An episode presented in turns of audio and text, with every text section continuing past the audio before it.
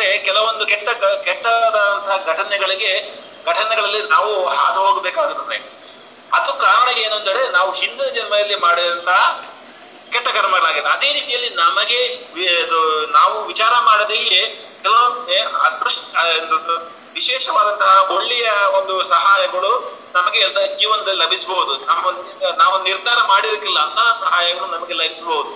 ಇದು ಎಲ್ಲಿಗೆ ಬರ್ತದೆ ಅಂದ್ರೆ ನಾವು ಹಿಂದಿನ ಜನ್ಮದಲ್ಲಿ ಮಾಡಿದಂತಹ ಒಳ್ಳೆಯ ಕರ್ಮದ ಬಗ್ಗೆ ನಮಗೆ ಬರ್ತದೆ. ನಾವು ಎಣಿಸ್ಬೇಕಾಗ್ತದೆ ಈ ಜೀವನ ಅಂತ ಹೇಳುವಂತದ್ದು ಇದು ಒಂದು ಭಾಗ ಮಾತ್ರ. ನಾವೀಗ ಅನುಭವಿಸ್ತಿರುವಂತಹ ಜೀವನ ಅಂತ ಹೇಳುವಂಥದ್ದು ಒಂದು ದೀರ್ಘವಾದಂತಹ ಒಂದು ಜೀವನದ ಪ್ರಕ್ರಿಯೆಯಲ್ಲಿ ಒಂದು ಭಾಗ ಮಾತ್ರ ಆಗಿರ್ತದೆ ಅಂತ ಹೇಳುವಂಥದ್ದು ನಾವು ಎಣಿಸ್ಬೇಕು ನಾವು ಈ ಹಲವರ ಜೀವನ ಚರಿತ್ರೆಗಳನ್ನು ನಾವು ತಿಳಿಬೇಕಾಗ್ತದೆ ಅಂದ್ರೆ ಎಷ್ಟೋ ನಾವು ನೋಡಿರ್ಬೋದು ನಮ್ಮ ಜೀವನ ನಾವೀಗ ಹೇಳಿದ್ರೆ ಇದು ಬರುವಾಗ ನಾವು ನೋಡಿರ್ಬೋದು ಹಣವಂತರಾಗಿದ್ದಂತಹ ವ್ಯಕ್ತಿಗಳು ಕೇ ಕೇವಲ ಕೆಲವೇ ಸಮಯಗಳಲ್ಲಿ ಬರ್ಬಾದಾಗುವಂತಹದ್ದು ಅಥವಾ ಹಣವಿಲ್ಲದ ವ್ಯಕ್ತಿಗಳು ತನ್ನ ಧಾರ್ಮಿಕ ಕಾರ್ಯಗಳಲ್ಲಿ ಕೇವಲ ಕೆಲವೇ ಹ್ರಸ್ವ ಕಾಲದಲ್ಲಿಯೇ ವಿಶೇಷವಾದಂತಹ ಸವಲತ್ತುಗಳನ್ನು ಪಡೆದುಕೊಂಡು ಅವರು ಮೇಲೆ ಬರುವಂತದ್ದು ನಾವು ಕಾಣಬಹುದು. ಒಂದೊಂದು ಕಾಲಘಟ್ಟಕ್ಕೂ ಈ ಪ್ರಾರಬ್ಧ ಕರ್ಮಗಳು ಮುಂದುವರೆದುಕೊಂಡು ಹೋಗ್ತಾ ಇರ್ತದೆ ಇಲ್ಲಿ ಅದೇ ಶ್ರೀಕೃಷ್ಣನು ಅದಕ್ಕೆ ಹೇಳಿದಷ್ಟು ಕರ್ಮವನ್ನು ನಾವು ಹೇಗೆ ಆಚರಿಸಬೇಕು ಅಂತ ಹೇಳುವ ವಿಷಯದಲ್ಲಿ ಕರ್ಮಯೋಗದಲ್ಲಿ ಬಹಳವಾಗಿದ್ದಾರೆ ಅಂದ್ರೆ ಕರ್ಮದ ಫಲವನ್ನು ಅಥವಾ ಕರ್ಮವನ್ನು ಹೇಗೆ ಅಂತ ಹೇಳಿದ್ರೆ ಕರ್ತವ್ಯ ರೀತಿಯಲ್ಲಿ ಮಾಡಬೇಕು. ನಾವೇ ಮಾಡಬೇಕಾದ್ದು ಒಂದು ಕೆಲ, ನಮಗೊಂದು ಜೀವನ, ನಮ್ಮ ಜೀವನದಲ್ಲಿ ಒಂದು ಯಾವುದೋ ಒಂದು ಘಟನೆ ಅಥವಾ ನಮ್ಮ ಸ್ನೇಹಿತರಾಗಿರ್ಬೋದು, ಇತರರಾಗಿರ್ಬೋದು, ಯಾವುದೋ ಒಂದು ಆಹ್ ನಮಗೆ ಮಾಡಬೇಕು, ಸಹಾಯ ಮಾಡಬೇಕು ಅಂತ ತೋರುವುದಿದ್ರೆ ಅಥವಾ ನಾವು ನಮಗೆ ಅದರ ಅಧಿಕಾರ ಅಂತ ಬರುವುದಿದ್ರೆ ಒಂದು ಪ್ರದೇಶದಲ್ಲಿ ನಾವಿದ್ದೇವೆ ನಮ್ಮ ಜ್ಞಾನ ಇರ್ಬೋದು, ನಮ್ಮ ಶಕ್ತಿ ಇರ್ಬೋದು, ಇದು ಎರಡೂ ಸೇರಿಸಿಕೊಂಡು ನಮಗೆ ಬುದ್ಧಿ ಇರ್ಬೋದು ಅದರ ಮೇಲೆ ನಾವು ನಾವು ಪ್ರವೃತ್ತಿಯನ್ನು ತೊಡಗಿಸಬೇಕು ಅಂತ ಹೇಳುವಂತ ಒಂದು ಪರಿ, ಒಂದು ಒಂದು ಅವಕಾಶ ಬಂದಿರುತ್ತೆ. ಆ ಅವಕಾಶ ಬಂದಾಗ ನಾವು ಅದನ್ನು ಸೂಕ್ತವಾಗಿ ಉಪಯೋಗಿಸಿಕೊಂಡ್ರೆ ಏನಾಗ್ತದೆ ಅಂತ ಹೇಳಿದ್ರೆ, ಅದು ನಮಗೂ ಒಳ್ಳೇದಾಗುತ್ತದೆ ನಾವು, ನಮ್ಮ ಅಧಿಕಾರ ಅಥವಾ ನಮ್ಮ ಅರ್ಹತೆಯಿಂದ ನಾವು ಅದನ್ನ ಮಾಡುವುದಾಗಿರುತ್ತೆ. ಅದ್- ಅದೇ ಅದನ್ನೇ ಶ್ರೀಕೃಷ್ಣ ಹೇಳುವಂತದ್ದಾಗಿರ್ತದೆ ಕರ್ಮಯೋಗದಲ್ಲಿ ನಾವು ಕರ್ಮವನ್ನು ಮಾಡ್ತಾ ಇರಬೇಕು ಫಲದ ಆಶೆಯಲ್ಲೇ ಮಾಡ್ತಾ ಇರಬೇಕು ಅಂತ ಹೇಳುವಂತಹದ್ದು.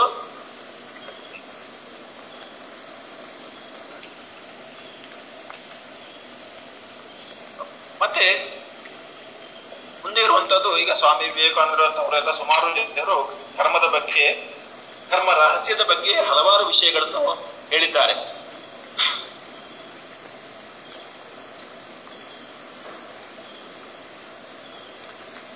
ಇಲ್ಲಿ ಅಂದ್ರೆ ಇಲ್ಲಿ ಹೇಗೆ ಅಧ್ಯಾತ್ಮ ಹೇಳಿದ್ರೆ, ಈ ಕರ್ಮ ಅಂತ ಹೇಳುವಾಗ ನಮಗೆ ಏನಾಗ್ತದೆ ನಾವು ಸುಖ ಬರುವಾಗ ನಮಗೆ ಹೆಚ್ಚಿನ ಅದರ ಆಸ್ತಿ ಬರುವುದಿಲ್ಲ. ಏನಪ್ಪಾ ಇದು ತಿಳ್ಕೊಂಡು. ನಮಗೆ ಈ ಕ್ಲೇಶ ಅಥವಾ ಸಮಸ್ಯೆ ಅಂತ ಬರುವಾಗ ನಮಗೆ ಎಲ್ಲಿಯೋ ಏನೋ ತಪ್ಪು ತಡೆದಿದೆ. ನಮ್ಮ ಜೀವನದಲ್ಲಿ ಏನೋ ಏನೋ ಅಂತದ್ದು ಗಡಬಡ ಹೇಳ್ತೇವೆ ಆ ರೀತಿಯಲ್ಲಿ ಒಂದು ಸಮಸ್ಯೆ ಇದೆ ಅಂತ ನಾವು ಅಂದಾಜು ಮಾಡ್ಬೇಕಾಗತ್ತೆ. ಆಗ ನಾವೇನು ಮಾಡ್ತೇವೆ ಅಂತ ಹೇಳಿದ್ರೆ ಕೆಲವೊಮ್ಮೆ ನಮಗೆ ಯಾರೂ ಸಿಗುವುದಿಲ್ಲ. ನಮ್ಮ ಸಮಸ್ಯೆ ಇರುವನ್ನ ಅದನ್ನು, ಅದಕ್ಕೊಂದು ಸರಿಯಾದ ಉತ್ತರವನ್ನು ಅಥವಾ ಅದಕ್ಕೊಂದು ಸಮಾಧಾನವನ್ನು ಕೊಡ್ಲಿಕ್ಕೆ ಯಾರೂ ಇರುವುದಿಲ್ಲ. ಆಗ ನಮ್ಗ ನಾವು ಅಂದಾಜು ಮಾಡಬೇಕು ಏನು ಅಂತ ಹೇಳಿದ್ರೆ ಇದು ನಾವು ತಪಸ್ಸು ಮಾಡ್ಲಿಕ್ಕೆ ಇರುವಂತಹ ಒಂದು ಸಮಯ ಅಂತ ಹೇಳುವಂಥದ್ದು. ಯಾಕಂದ್ರೆ ಯಾವುದೇ ಕ್ಲೇಶಗಳಿಗಾಗಿರ್ಲಿ ಆ ಕ್ಲೇಶವನ್ನು ಶಾಶ್ವತವಾಗಿ ಇಲ್ಲದೆ ಮಾಡ್ಲಿಕ್ಕೆ ಇರುವಂತಹದ್ದು ಒಂದೇ ಒಂದು ದಾರಿ ಅಂತ ಹೇಳಿದ್ರೆ ಅದು ಆಧ್ಯಾತ್ಮ ಜ್ಞಾನ ಮಾತ್ರ. ಬೇರೆ ಯಾವುದೇ ಜ್ಞಾನವೂ ಸಹ ಈ ಕರ್ಮದ ಕ್ಲೇಶವನ್ನು ನೀಗಿಸ್ಲಿಕ್ಕೆ ಸಾಧ್ಯ ಇಲ್ಲ. ಎಡೆ, ಈ ತರ ಯಾವುದೇ ಜ್ಞಾನ ಆಗಲಿ, ಅದು ನಮ್ಮ ಕೊರತೆಗಳನ್ನು ಸ್ವಲ್ಪ ಮಟ್ಟಿಗೆ ಅಥವಾ ಸ್ವಲ್ಪ ಕಾಲ ನಿವಾರಣೆ ಮಾಡಬಹುದು. ಆದ್ರೆ ಪೂರ್ಣವಾಗಿ ನಿವಾರಣೆ ಮಾಡಲಿಕ್ಕೆ ಈ ಸಾ, ನಮಗೆ ಈ ಲೌಕಿಕವಾಗಿ ನಿಲ್ತಿಲ್ಲ ಅಥವಾ ಸಾಮಾಜಿಕವಾಗಿ ನಾವು ಮಾಡುವಂತಹ ಯಾವುದೇ ರೀತಿಯ ಕಸರತ್ತುಗಳಿರ್ಬೋದು. ಅದರಿಂದ ಏನು ಸಾಧ್ಯ ಇಲ್ಲ. ಕೇವಲ ಆಧ್ಯಾತ್ಮದಿಂದ ಮಾತ್ರ ಸಾಧ್ಯ ಆಗುತ್ತದೆ ಆಧ್ಯಾತ್ಮ ಜ್ಞಾನದಿಂದ ಮಾತ್ರ ನಮ್ಮಲ್ಲಿ ಈ ಅಭಾವ ಅಂತ ಹೇಳಿದ್ರೆ ನಮಗೆ ಒಂದು ಇದನ್ನು ನಮಗೆ ಎಣಿಸಿದ ಕಾರ್ಯವನ್ನು ಮಾಡ್ಲಿಕ್ಕೆ ಸಾಧ್ಯ ಆಗುವಂತ ಅಥವಾ ಏನೋ ಒಂದು ತಡೆಗಳು ಬರ್ತದೆ ನಾವು ಮಾಡುವಂತದ್ದು ಅಂತಹ ಯಾವುದೇ ಸಮಸ್ಯೆಗಳಿದ್ರು, ಕ್ಲೇಶಗಳಿದ್ರು ಸಹ ಆಧ್ಯಾತ್ಮದಿಂದ ನಮಗೆ ಎಷ್ಟು ಯೋಗ್ಯತೆ ಇದೆ ಅದನ್ನು ಪಡೆದುಕೊಳ್ಳಿಕ್ಕೆ ಸಾಧ್ಯ ಇದೆ ಅಂತ ಹೇಳ್ಕೊಂಡು. ಹೇಳಿದ್ರೆ ಅದರಿಂದಾಗಿ ಹೇಳುದು ಜ್ಞಾನದೇವ ಕೈವಲ್ಯಂ ಅಂತ ಹೇಳುವಂತಹದ್ದು ನಮ್ಮ ಶಾಸ್ತ್ರ ಬಂದದ್ದಾಗಿದೆ ನಮ್ಮ ಇದರಲ್ಲಿ ಹೇಳುವಂಥದ್ದು. ನಮಗೆ ಕೈವಲ್ಯ ಅಂದ್ರೆ ನಮ್ಮ ಜೀವನದ ದೃಷ್ಟಿ ಅಂತ ಹೇಳ್ತೇವಲ್ಲ, ಅದು ಜ್ಞಾನದಿಂದ ಮಾತ್ರ ಸಾಧ್ಯ ಅಂತ ಹೇಳುವಂಥದ್ದು. ಅದಕ್ಕೆ ನಾವು ಎಲ್ಲರೂ ಪ್ರಯತ್ನ ಪಡಬೇಕಾಗ್ತದೆ. ಜ್ಞಾನವಂತ, ನಮ್ಮ ಜ್ಞಾನದ ಮಟ್ಟವನ್ನು ಹೆಚ್ಚುಕೊಳ್ಳಿ ಹೆಚ್ಚು ಮಾಡಲಿಕ್ಕೆ ನಾವು ಪ್ರಯತ್ನ ಪಡಬೇಕಾಗ್ತದೆ ಅಂತ ಹೇಳ್ತಾ ಈ ಅವಕಾಶಕ್ಕೆ ಧನ್ಯವಾದ ಅಂತ ಹೇಳ್ತಾ ನನ್ನ ಮಾತು ನಾನು ವಿರಮಿಸ್ತೇನೆ. ಎಲ್ಲರಿಗೂ ಮತ್ತೊಮ್ಮೆ ವಂದನೆ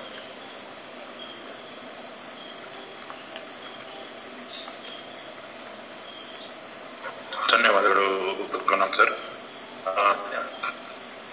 ಈಗ ನಮ್ಮ ಜೊತೆ ಕೃಷ್ಣಮೂರ್ತಿ ಸರ್ ಇದ್ದಾರೆ. ಈ ಕರ್ಮವು, ಕರ್ಮಯೋಗವು ಹೇಳುವಂತ ಒಂದು ಸಬ್ಜೆಕ್ಟ್ನ ಬಗ್ಗೆ ಮಾತಾಡ್ತಿದ್ದಾರೆ ಕೃಷ್ಣಮೂರ್ತಿ ಸರ್ ಎಲ್ಲರಿಗೂ ಪ್ರೀತಿಯ ನಮಸ್ಕಾರಗಳು. ಈಗಾಗಲೇ ಪದ್ಮನಾಭ ಸರ್ ಅವರು, ಪದ್ಮನಾಭ ಹೊಳ್ಳರು ಭಾಳ ವಿಸ್ತಾರವಾಗಿ ನಮ್ಮ ಮುಂದೆ ಹೇಳಿದ್ದಾರೆ ವಿಚಾರಗಳನ್ನು. ನನಗೆ ಮಧ್ಯದಲ್ಲಿ ಇಂಟರ್ನೆಟ್ ಅಥವಾ ಏನೋ ಇದರ ಪ್ರಾಬ್ಲಮಿಂದಾಗಿ ಸ್ವಲ್ಪ ಸಮಸ್ಯೆ ಆಯಿತು. ಇವತ್ತು ಭಾಳ ಒಳ್ಳೆಯ ವಿಚಾರವನ್ನು ಇಟ್ಟಿದ್ದಾರೆ. ಕರ್ಮವು ಮತ್ತು ಕರ್ಮಯೋಗವು ಎಂಬುದಾಗಿ. ಈ ಒಂದು ಜವನೇರ್ ಕ್ಲಬ್ಬಿನ ಸ್ಪಿರಿಚುವಲ್ ವೈಬ್ಸ್ ಹಾಗೂ ಎಲ್ಲದರ ಒಂದು ಹಿಂದೆ ಇರತಕ್ಕಂತಹ ಎಲ್ಲ ಜ, ಯುವಕರಿಗೆ, ಯುವಕ ಯುವತಿಯರಿಗೆ ಮೊದಲಿಗೆ ಕೃತಜ್ಞತೆಗಳನ್ನು ಸಲ್ಲಿಸ್ತಾ ಈ ಒಂದು ಸತ್ಸಂಗವನ್ನು ಮಾಡೋಣ. ಕರ್ಮ ಮತ್ತು ಕರ್ಮಯೋಗ. ಕರ್ಮ ಅಂತ ಹೇಳಿದರೆ ಏನು? ಕೆಲಸ. ಯಾವಾಗ ಕರ್ಮ ಅಂತೇಳಿ ಅನ್ನಿಸ್ತದೆ ಕೆಲಸ ಅಂತ ಕೇಳಿದರೆ, ನಾನು ಮಾಡುವವನು, ಅದರ ಫಲವನ್ನು ಉಣ್ಣುವವನು ಕೂಡ ನಾನು ಎನ್ನುವಂತಹ ದೃಷ್ಟಿ ಯಾವಾಗ ನಮ್ಮಲ್ಲಿರ್ತದೋ ಆವಾಗ ಅದು ನಾವು ಮಾಡಿದಂಥ ಕೆಲಸ ಕರ್ಮವಾಗ್ತದೆ. ಅಂದರೆ ಅದೊಂದು ಸಂಸ್ಕಾರ ಅಥವಾ ವಾಸನೆ ಅಂತ ಹೇಳ್ತಾರೆ ಚಿತ್ತದಲ್ಲಿ, ಮನಸ್ಸಿನಲ್ಲಿ, ಚಿತ್ತದಲ್ಲಿ ಅದು ಸಂಗ್ರಹಣೆ ಆಗ್ತದೆ, ಪುಣ್ಯ ಪಾಪಗಳ ರೂಪದಲ್ಲಿ. ಅಂದರೆ ನಾನು ಮಾಡಿದವ, ನಾನು ಒಳ್ಳೆ ಕೆಲಸ ಮಾಡಿದ್ದೇನೆ. ಅಥವಾ ಇನ್ನೊಂದು ಯಾವುದೋ ಕೆಲಸವನ್ನು ನಾನು ಮಾಡಿದ್ದೇನೆ, ಯಾವುದೋ ಕೆಟ್ಟ ಕೆಲಸ ಇರ್ಬೋದು. ಆವಾಗ ನಾನು ಮಾಡಿದ್ದನು ಭಾವ ಇದ್ದಾಗ ಅದು ನಮ್ಮ ಸಂಸ್ಕಾರವಾಗಿ, ನಮ್ಮ ಪುಣ್ಯ ಪಾಪಗಳ ಪಟ್ಟಿಗೆ ಅದು ಸಂಗ್ರಹವಾಗಿ ಬಿಡ್ತದೆ. ಮುಂದೆ ನಾವು ಅದನ್ನು ಅನುಭವಿಸಲೇಬೇಕಾಗ್ತದೆ ಮಾಡಿದ್ದುಣ್ಣು ಮಹಾರಾಯ ಅಂತೇಳಿ. ಯಾವಾಗ ನಾವು ಮಾಡುವಂತಹದ್ದು ಯಾವುದೇ ಇರ್ಬೋದು ಅದನ್ನು ನಾನು ಮಾಡುವಂಥದ್ದಲ್ಲ. ಈ ಶರೀರ, ಇಂದ್ರಿಯಗಳು, ಮನಸ್ಸು, ಚಿತ್ತ, ಬುದ್ಧಿ ಇವುಗಳು ನಾನಲ್ಲ. ಇದನ್ನೆಲ್ಲವನ್ನು ಸಾಕ್ಷಿಯಾಗಿ ನೋಡ್ತಕ್ಕಂತಹ, ಇದನ್ನೆಲ್ಲವನ್ನು ಬೆಳಗತಕ್ಕಂತಹ ಚೈತನ್ಯ ಸ್ವರೂಪವೇ ನಾನು ಎನ್ನುವಂಥ ಭಾವ ಇದ್ದರೆ ಅದಕ್ಕೆ ಸಾಕ್ಷಿ ಭಾವ ಅಂತ ಹೇಳ್ತಾರೆ ಜ್ಞಾನಿಗಳು. ಆ ರೀತಿಯಂತಹ ಜ್ಞಾನಿಗಳು ಅವರು ಮಾಡಿದ್ದು ಯಾವುದು ಕೂಡ ಅದು ಕರ್ಮವಾಗುವುದಿಲ್ಲ. ಅಂದರೆ ಅದು ಪುಣ್ಯವೋ, ಪಾಪವೋ ಎರಡೂ ಕೂಡ ಅವರಿಗೆ ಬೇಡ. ಅವರು ಪುಣ್ಯಕ್ಕಾಗಿ ಕೂಡ ಯಾವುದನ್ನು ಮಾಡೋದಿಲ್ಲ ಪುಣ್ಯ ಸಂಗ್ರಹಕ್ಕಾಗಿ. ಪಾಪವನ್ನಂತೂ ಅವ್ರು ಹೇಗೂ ಮಾಡಲಿಕ್ಕೆ ಸಾಧ್ಯ ಇಲ್ಲ. ಯಾಕಂತ ಹೇಳಿದರೆ ಅವರದ್ದು ಸರ್ವ ಹಿತ ಚಿಂತನೆ ಇರುವಂಥದ್ದು. ಎಲ್ಲರಿಗೂ ಒಳ್ಳೆಯದಾಗಲಿ ವಿಶ್ವಶಾಂತಿ ಆಗಲಿ ಎನ್ನುವಂತಹ ದೃಷ್ಟಿ ಅವರಿಗೆ ಇರತಕ್ಕಂಥದ್ದು. ಹಾಗಾಗಿ ಪಾಪಗಳು ಸಂಭವಿಸಲಿಕ್ಕೆ ಸಾಧ್ಯವಿಲ್ಲ. ಯಾರಿಗೂ ಕೂಡ ಕೆಟ್ಟದ್ದನ್ನು ಮಾಡತಕ್ಕಂಥವ್ರು ಅಲ್ಲ ಅವರು. ಹಾಗಾಗಿ, ಈ ಕರ್ಮ ಎನ್ನುವಂಥದ್ದು, ಕೆಲಸ, ಎಲ್ಲ ಕೆಲಸಗಳು ಕೂಡ ಕರ್ಮವಾಗುವುದಿಲ್ಲ. ನಾವು ಯಾವಾಗ ನಾನು ಮಾಡುವವ, ಯಾವಾಗ ನಾನು ಅದರ ಫಲವನ್ನು ಉಣ್ಣುವವ, ನಾ ಮಾಡಿದ ಕೆಲಸದ್ದು ಎನ್ನುವಂಥ ಭಾವನೆ ನಮಗಿರ್ತದೋ ಆವಾಗ ಅದು ಕರ್ಮವಾಗ್ತದೆ. ಅಲ್ಲದಿದ್ದರೆ ಯಾವ ಪ್ರಾಕೃತಿಕ ಕರ್ಮಗಳಿವೆ, ಉಸಿರಾಟ, ಇದು ಅಪ್ರಾಕೃತಿಕವಾಗಿ ಆಗುವಂಥ ಸಹಜವಾಗಿ ಆಗುವಂಥದ್ದು, ಪ್ರಕೃತಿ ಸಹಜವಾಗಿ. ಅದು ಕೂಡ ಕರ್ಮವಾಗಿ ಬಿಡ್ತಿತ್ತು. ಹಾಗಾಗಿ ಒಂದು ದೃಷ್ಟಿಯಲ್ಲಿ ನೋಡಿದರೆ ಅವೆಲ್ಲ ಕರ್ಮಗಳಲ್ಲ, ಸಹಜವಾಗಿ ನಡೆಯತಕ್ಕಂಥ ಕ್ರಿಯೆಗಳು. ಶರೀರದಿಂದ ಇಂದ್ರಿಯಗಳಿಂದ ವಾಕ್ ಅಂದರೆ ಮಾತು, ಮನಸ್ಸು, ಇವುಗಳಿಂದ ಮಾಡುವುದೆಲ್ಲ ಕೂಡ ಕರ್ಮವೇ ಅಂತೇಳಿ ಹೇಳ್ತಾರೆ. ಒಂದು ಅಂದರೆ ನಾನು ಎನ್ನುವ ಭಾವದಿಂದ ಮಾಡುವಂಥದ್ದು. ಪ್ರತಿಯೊಬ್ಬ ಮಾನವನು ಕೂಡ ಏನಾದರೂ ಒಂದು ಕರ್ಮವನ್ನು ಮಾಡುತ್ತಲೇ ಇರ್ತಾನೆ. ಮನುಷ್ಯರೇ ಯಾಕೆ? ಪ್ರತಿಯೊಂದು ಪ್ರಾಣಿಯು ಪಶು ಪಕ್ಷಿ ಕ್ರಿಮಿ ಕೀಟಾದಿಗಳು ಕೂಡ ತಮ್ಮ ತಮ್ಮ ಕೆಲಸಗಳನ್ನು ಸದಾ ಮಾಡುತ್ತಲೇ ತಮ್ಮ ಜೀವನವನ್ನು ಕಳೀತಾ ಇರ್ತವೆ. ಕರ್ಮಗಳನ್ನು ಮಾಡದೆ ಯಾವನೊಬ್ಬನು ಕೂಡ, ಮನುಷ್ಯನು ಕೂಡ ಸುಮ್ಮನೆ ಕೂದಲಿಕ್ಕೆ ಸಾಧ್ಯವೇ ಇಲ್ಲ. ಅದನ್ನೇ ಕೃಷ್ಣ ಹೇಳ್ತಾನೆ ಭಗವದ್ಗೀತೆಯಲ್ಲಿ, ನಹಿ ಕಶ್ಚಿತ್ ಕ್ಷಣವೊಬ್ಬ ಜಾತು ತಿಷ್ಠತ್ಯ ಕರ್ಮಕೃತ ಅಂಥೇಳಿ. ಒಂದು ಕ್ಷಣವೂ ಕೂಡ ಏನನ್ನೂ ಮಾಡದೆ ಸುಮ್ಮನೆ ಕೂತ್ಕೊಳ್ಳಿಕ್ಕೆ ಅಂತ ಸಾಧ್ಯ ಇಲ್ಲ ಅಂತ, ಜೀವಿಯಾಗಿರತಕ್ಕಂಥದ್ದು ಯಾವುದೇ ಒಂದು. ಯಾಕಂತ ಹೇಳಿದರೆ ಸುಮ್ಮನೆ ಕೂತ್ಕೊಳ್ಳೋದು ಅಂತ ಹೇಳಿದರೂ ಕೂಡ ಒಂದು ಕರ್ಮವೇ ಆಗಿಬಿಡ್ತದೆ. ಕೂತ್ಕೊಳ್ಳುವ ಕೆಲಸ ಅಂತೇಳಿ ಒಂದು ಹಾಗಾಗಿ ಅಲ್ಲಿ ಏನೂ ಮಾಡದೇ ಇರುವಂಥದ್ದು ಅಂತ ಸಾಧ್ಯ ಇಲ್ಲ. ಕರ್ಮವನ್ನು ಮಾಡು ಅಂಥೇಳಿ ಯಾರಿಗೂ ಉಪದೇಶಿಸಬೇಕಾಗಿಲ್ಲ ಅಂತ ಹೇಳ್ತಾರೆ. ಆದರೆ ಆ ಕರ್ಮವನ್ನು ನಮಗೆ ಅಂಟಿಕೊಳ್ಳದಂತೆ ಮಾಡುವಂತಹ ಕಲೆ, ನಿರ್ಲೇಪ ಕರ್ಮ ಅಂತ ಹೇಳ್ತಾರೆ. ಅಂಥದ್ದನ್ನು ಮಾತ್ರ ಉಪದೇಶಿಸಬೇಕಾಗಿದೆ. ಇಂಥ ಕರ್ಮವನ್ನು ಮಾಡು, ಇಂಥದ್ದನ್ನು ಮಾಡಬೇಡ ಅಂತೇಳಿ ಎಲ್ರಿಗೂ ಗೊತ್ತೋದು. ಜಾನಾಮಿ ಧರ್ಮಂ ನಜಮೇ ಪ್ರವೃತ್ತಿ ಜಾನಾಮಿ ಅಧರ್ಮಂ ನಚಮೇ ನಿವೃತ್ತಿ ಅಂತೇಳಿ ಕೌರವನು ಹೇಳಿದ್ದಾನೆ ದುರ್ಯೋಧನ. ಅವನು ದುಷ್ಟನಿರ್ಬೋದು ಆದರೆ ಅವನಿಗೂ ಧರ್ಮ ಏನು ಅಂತ ಗೊತ್ತು? ಅಧರ್ಮ ಏನು ಅಂತಲೂ ಗೊತ್ತು. ಆದರೆ ಮಾಡಲಿಕ್ಕೆ ಇಷ್ಟಪಡೋದು ಯಾವುದನ್ನು? ಅಧರ್ಮವನ್ನೇ. ಪ್ರವೃತ್ತಿ ಅದರಲ್ಲೇ ಇದೆ. ಏಕೋ, ಧರ್ಮ ಸರಿಯಾದಂತ ಗೊತ್ತಿದೆ, ಆದರೂ ಮಾಡಲಿಕ್ಕೆ ಅದರಲ್ಲಿ ನನಗೆ ಪ್ರವೃತ್ತಿ ಇಲ್ಲ ಅಂತ ಹೇಳ್ತಾನೆ ಅವನು. ಹಾಗೆ ಹಾಗಾಗಿ ಎಲ್ರಿಗೂ ಕೂಡ ಸರಿ ತಪ್ಪುಗಳು ಗೊತ್ತು. ಆದರೆ ಅದನ್ನು ಈಗ ಯಾವುದೇ ಕರ್ಮವನ್ನು ನಮಗೆ ಅಂಟಿಕೊಳ್ಳದಂತೆ ಮಾಡುವಂಥ ಕಲೆ ಅಂತ ಹೇಳಿದರೆ ಈಗಾಗಲೇ ನಾವು ಹೇಳಿದಾಗೆ ನಾನು ಮಾಡಿದೆ, ನಾನು ತಿಂದೆ ಅದರ ಫಲವನ್ನು ಅಂತೇಳಿ ಹೇಳುವಂಥ ಭಾವ ಯಾವುದಿದೆ? ಅದು ಅಂಟಿಕೊಳ್ಳುವಂಥದ್ದು ಕರ್ಮಕ್ಕೆ. ನಾನು ಮಾಡಿದ್ದು ಅಂತೇಳಿ. ಅದನ್ನು ಒಂದು ಬಿಟ್ಟರೆ ನಾನು ಹೋದರೆ ಹೋದೇನು ಅಂತ ಕನಕದಾಸರು ಹೇಳಿದ ಹಾಗೆ. ಮುಕ್ತಿಗೆ ಯಾರು ಹೋಗ್ತೀರಿ ಅಂತ ಕೇಳಿದ್ದಕ್ಕೆ ಕನಕದಾಸರು ಹಾಗೆ ಹೇಳಿದರು. ನಾನು ಹೋದರೆ ಹೋ ಇದು ಅಂತ ಹೇಳಿದರೆ ನಾನು ಕನಕದಾಸರು ಹೋಗುವುದು ಅಂತಲ್ಲ ಮುಕ್ತಿಗೆ.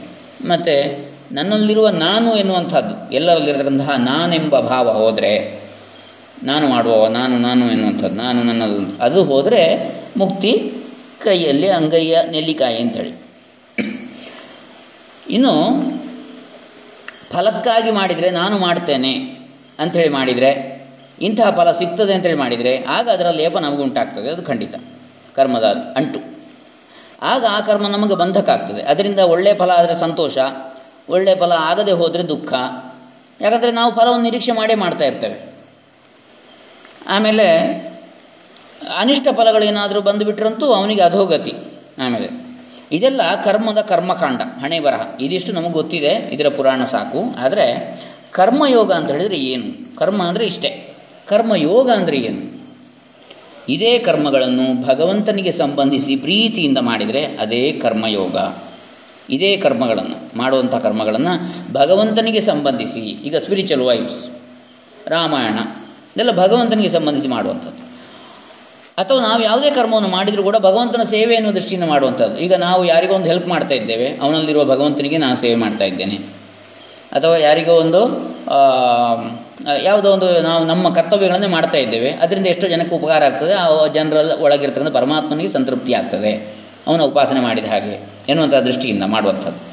ಅದಕ್ಕೆ ಹೇಳ್ತಾರೆ ಭಗವದರ್ಪಿತ ಕರ್ಮಯೋಗ, ಭಗವದರ್ಪಿತ ಬುದ್ಧಿ ಅಂತೇಳಿ. ಕರ್ಮಯೋಗದಲ್ಲಿ ಒಂದು ವಿಧ ಇನ್ನು ಭಗವಂತನಿಗಾಗಿ, ಭಗವಂತನ ಸೇವಕನಾಗಿ, ಭಗವಂತನ ಪ್ರೇರಣೆಯಂತೆ ಭಗವಂತನ ಸೇವೆ ಎಂದು ಮಾಡುವಂಥದ್ದು.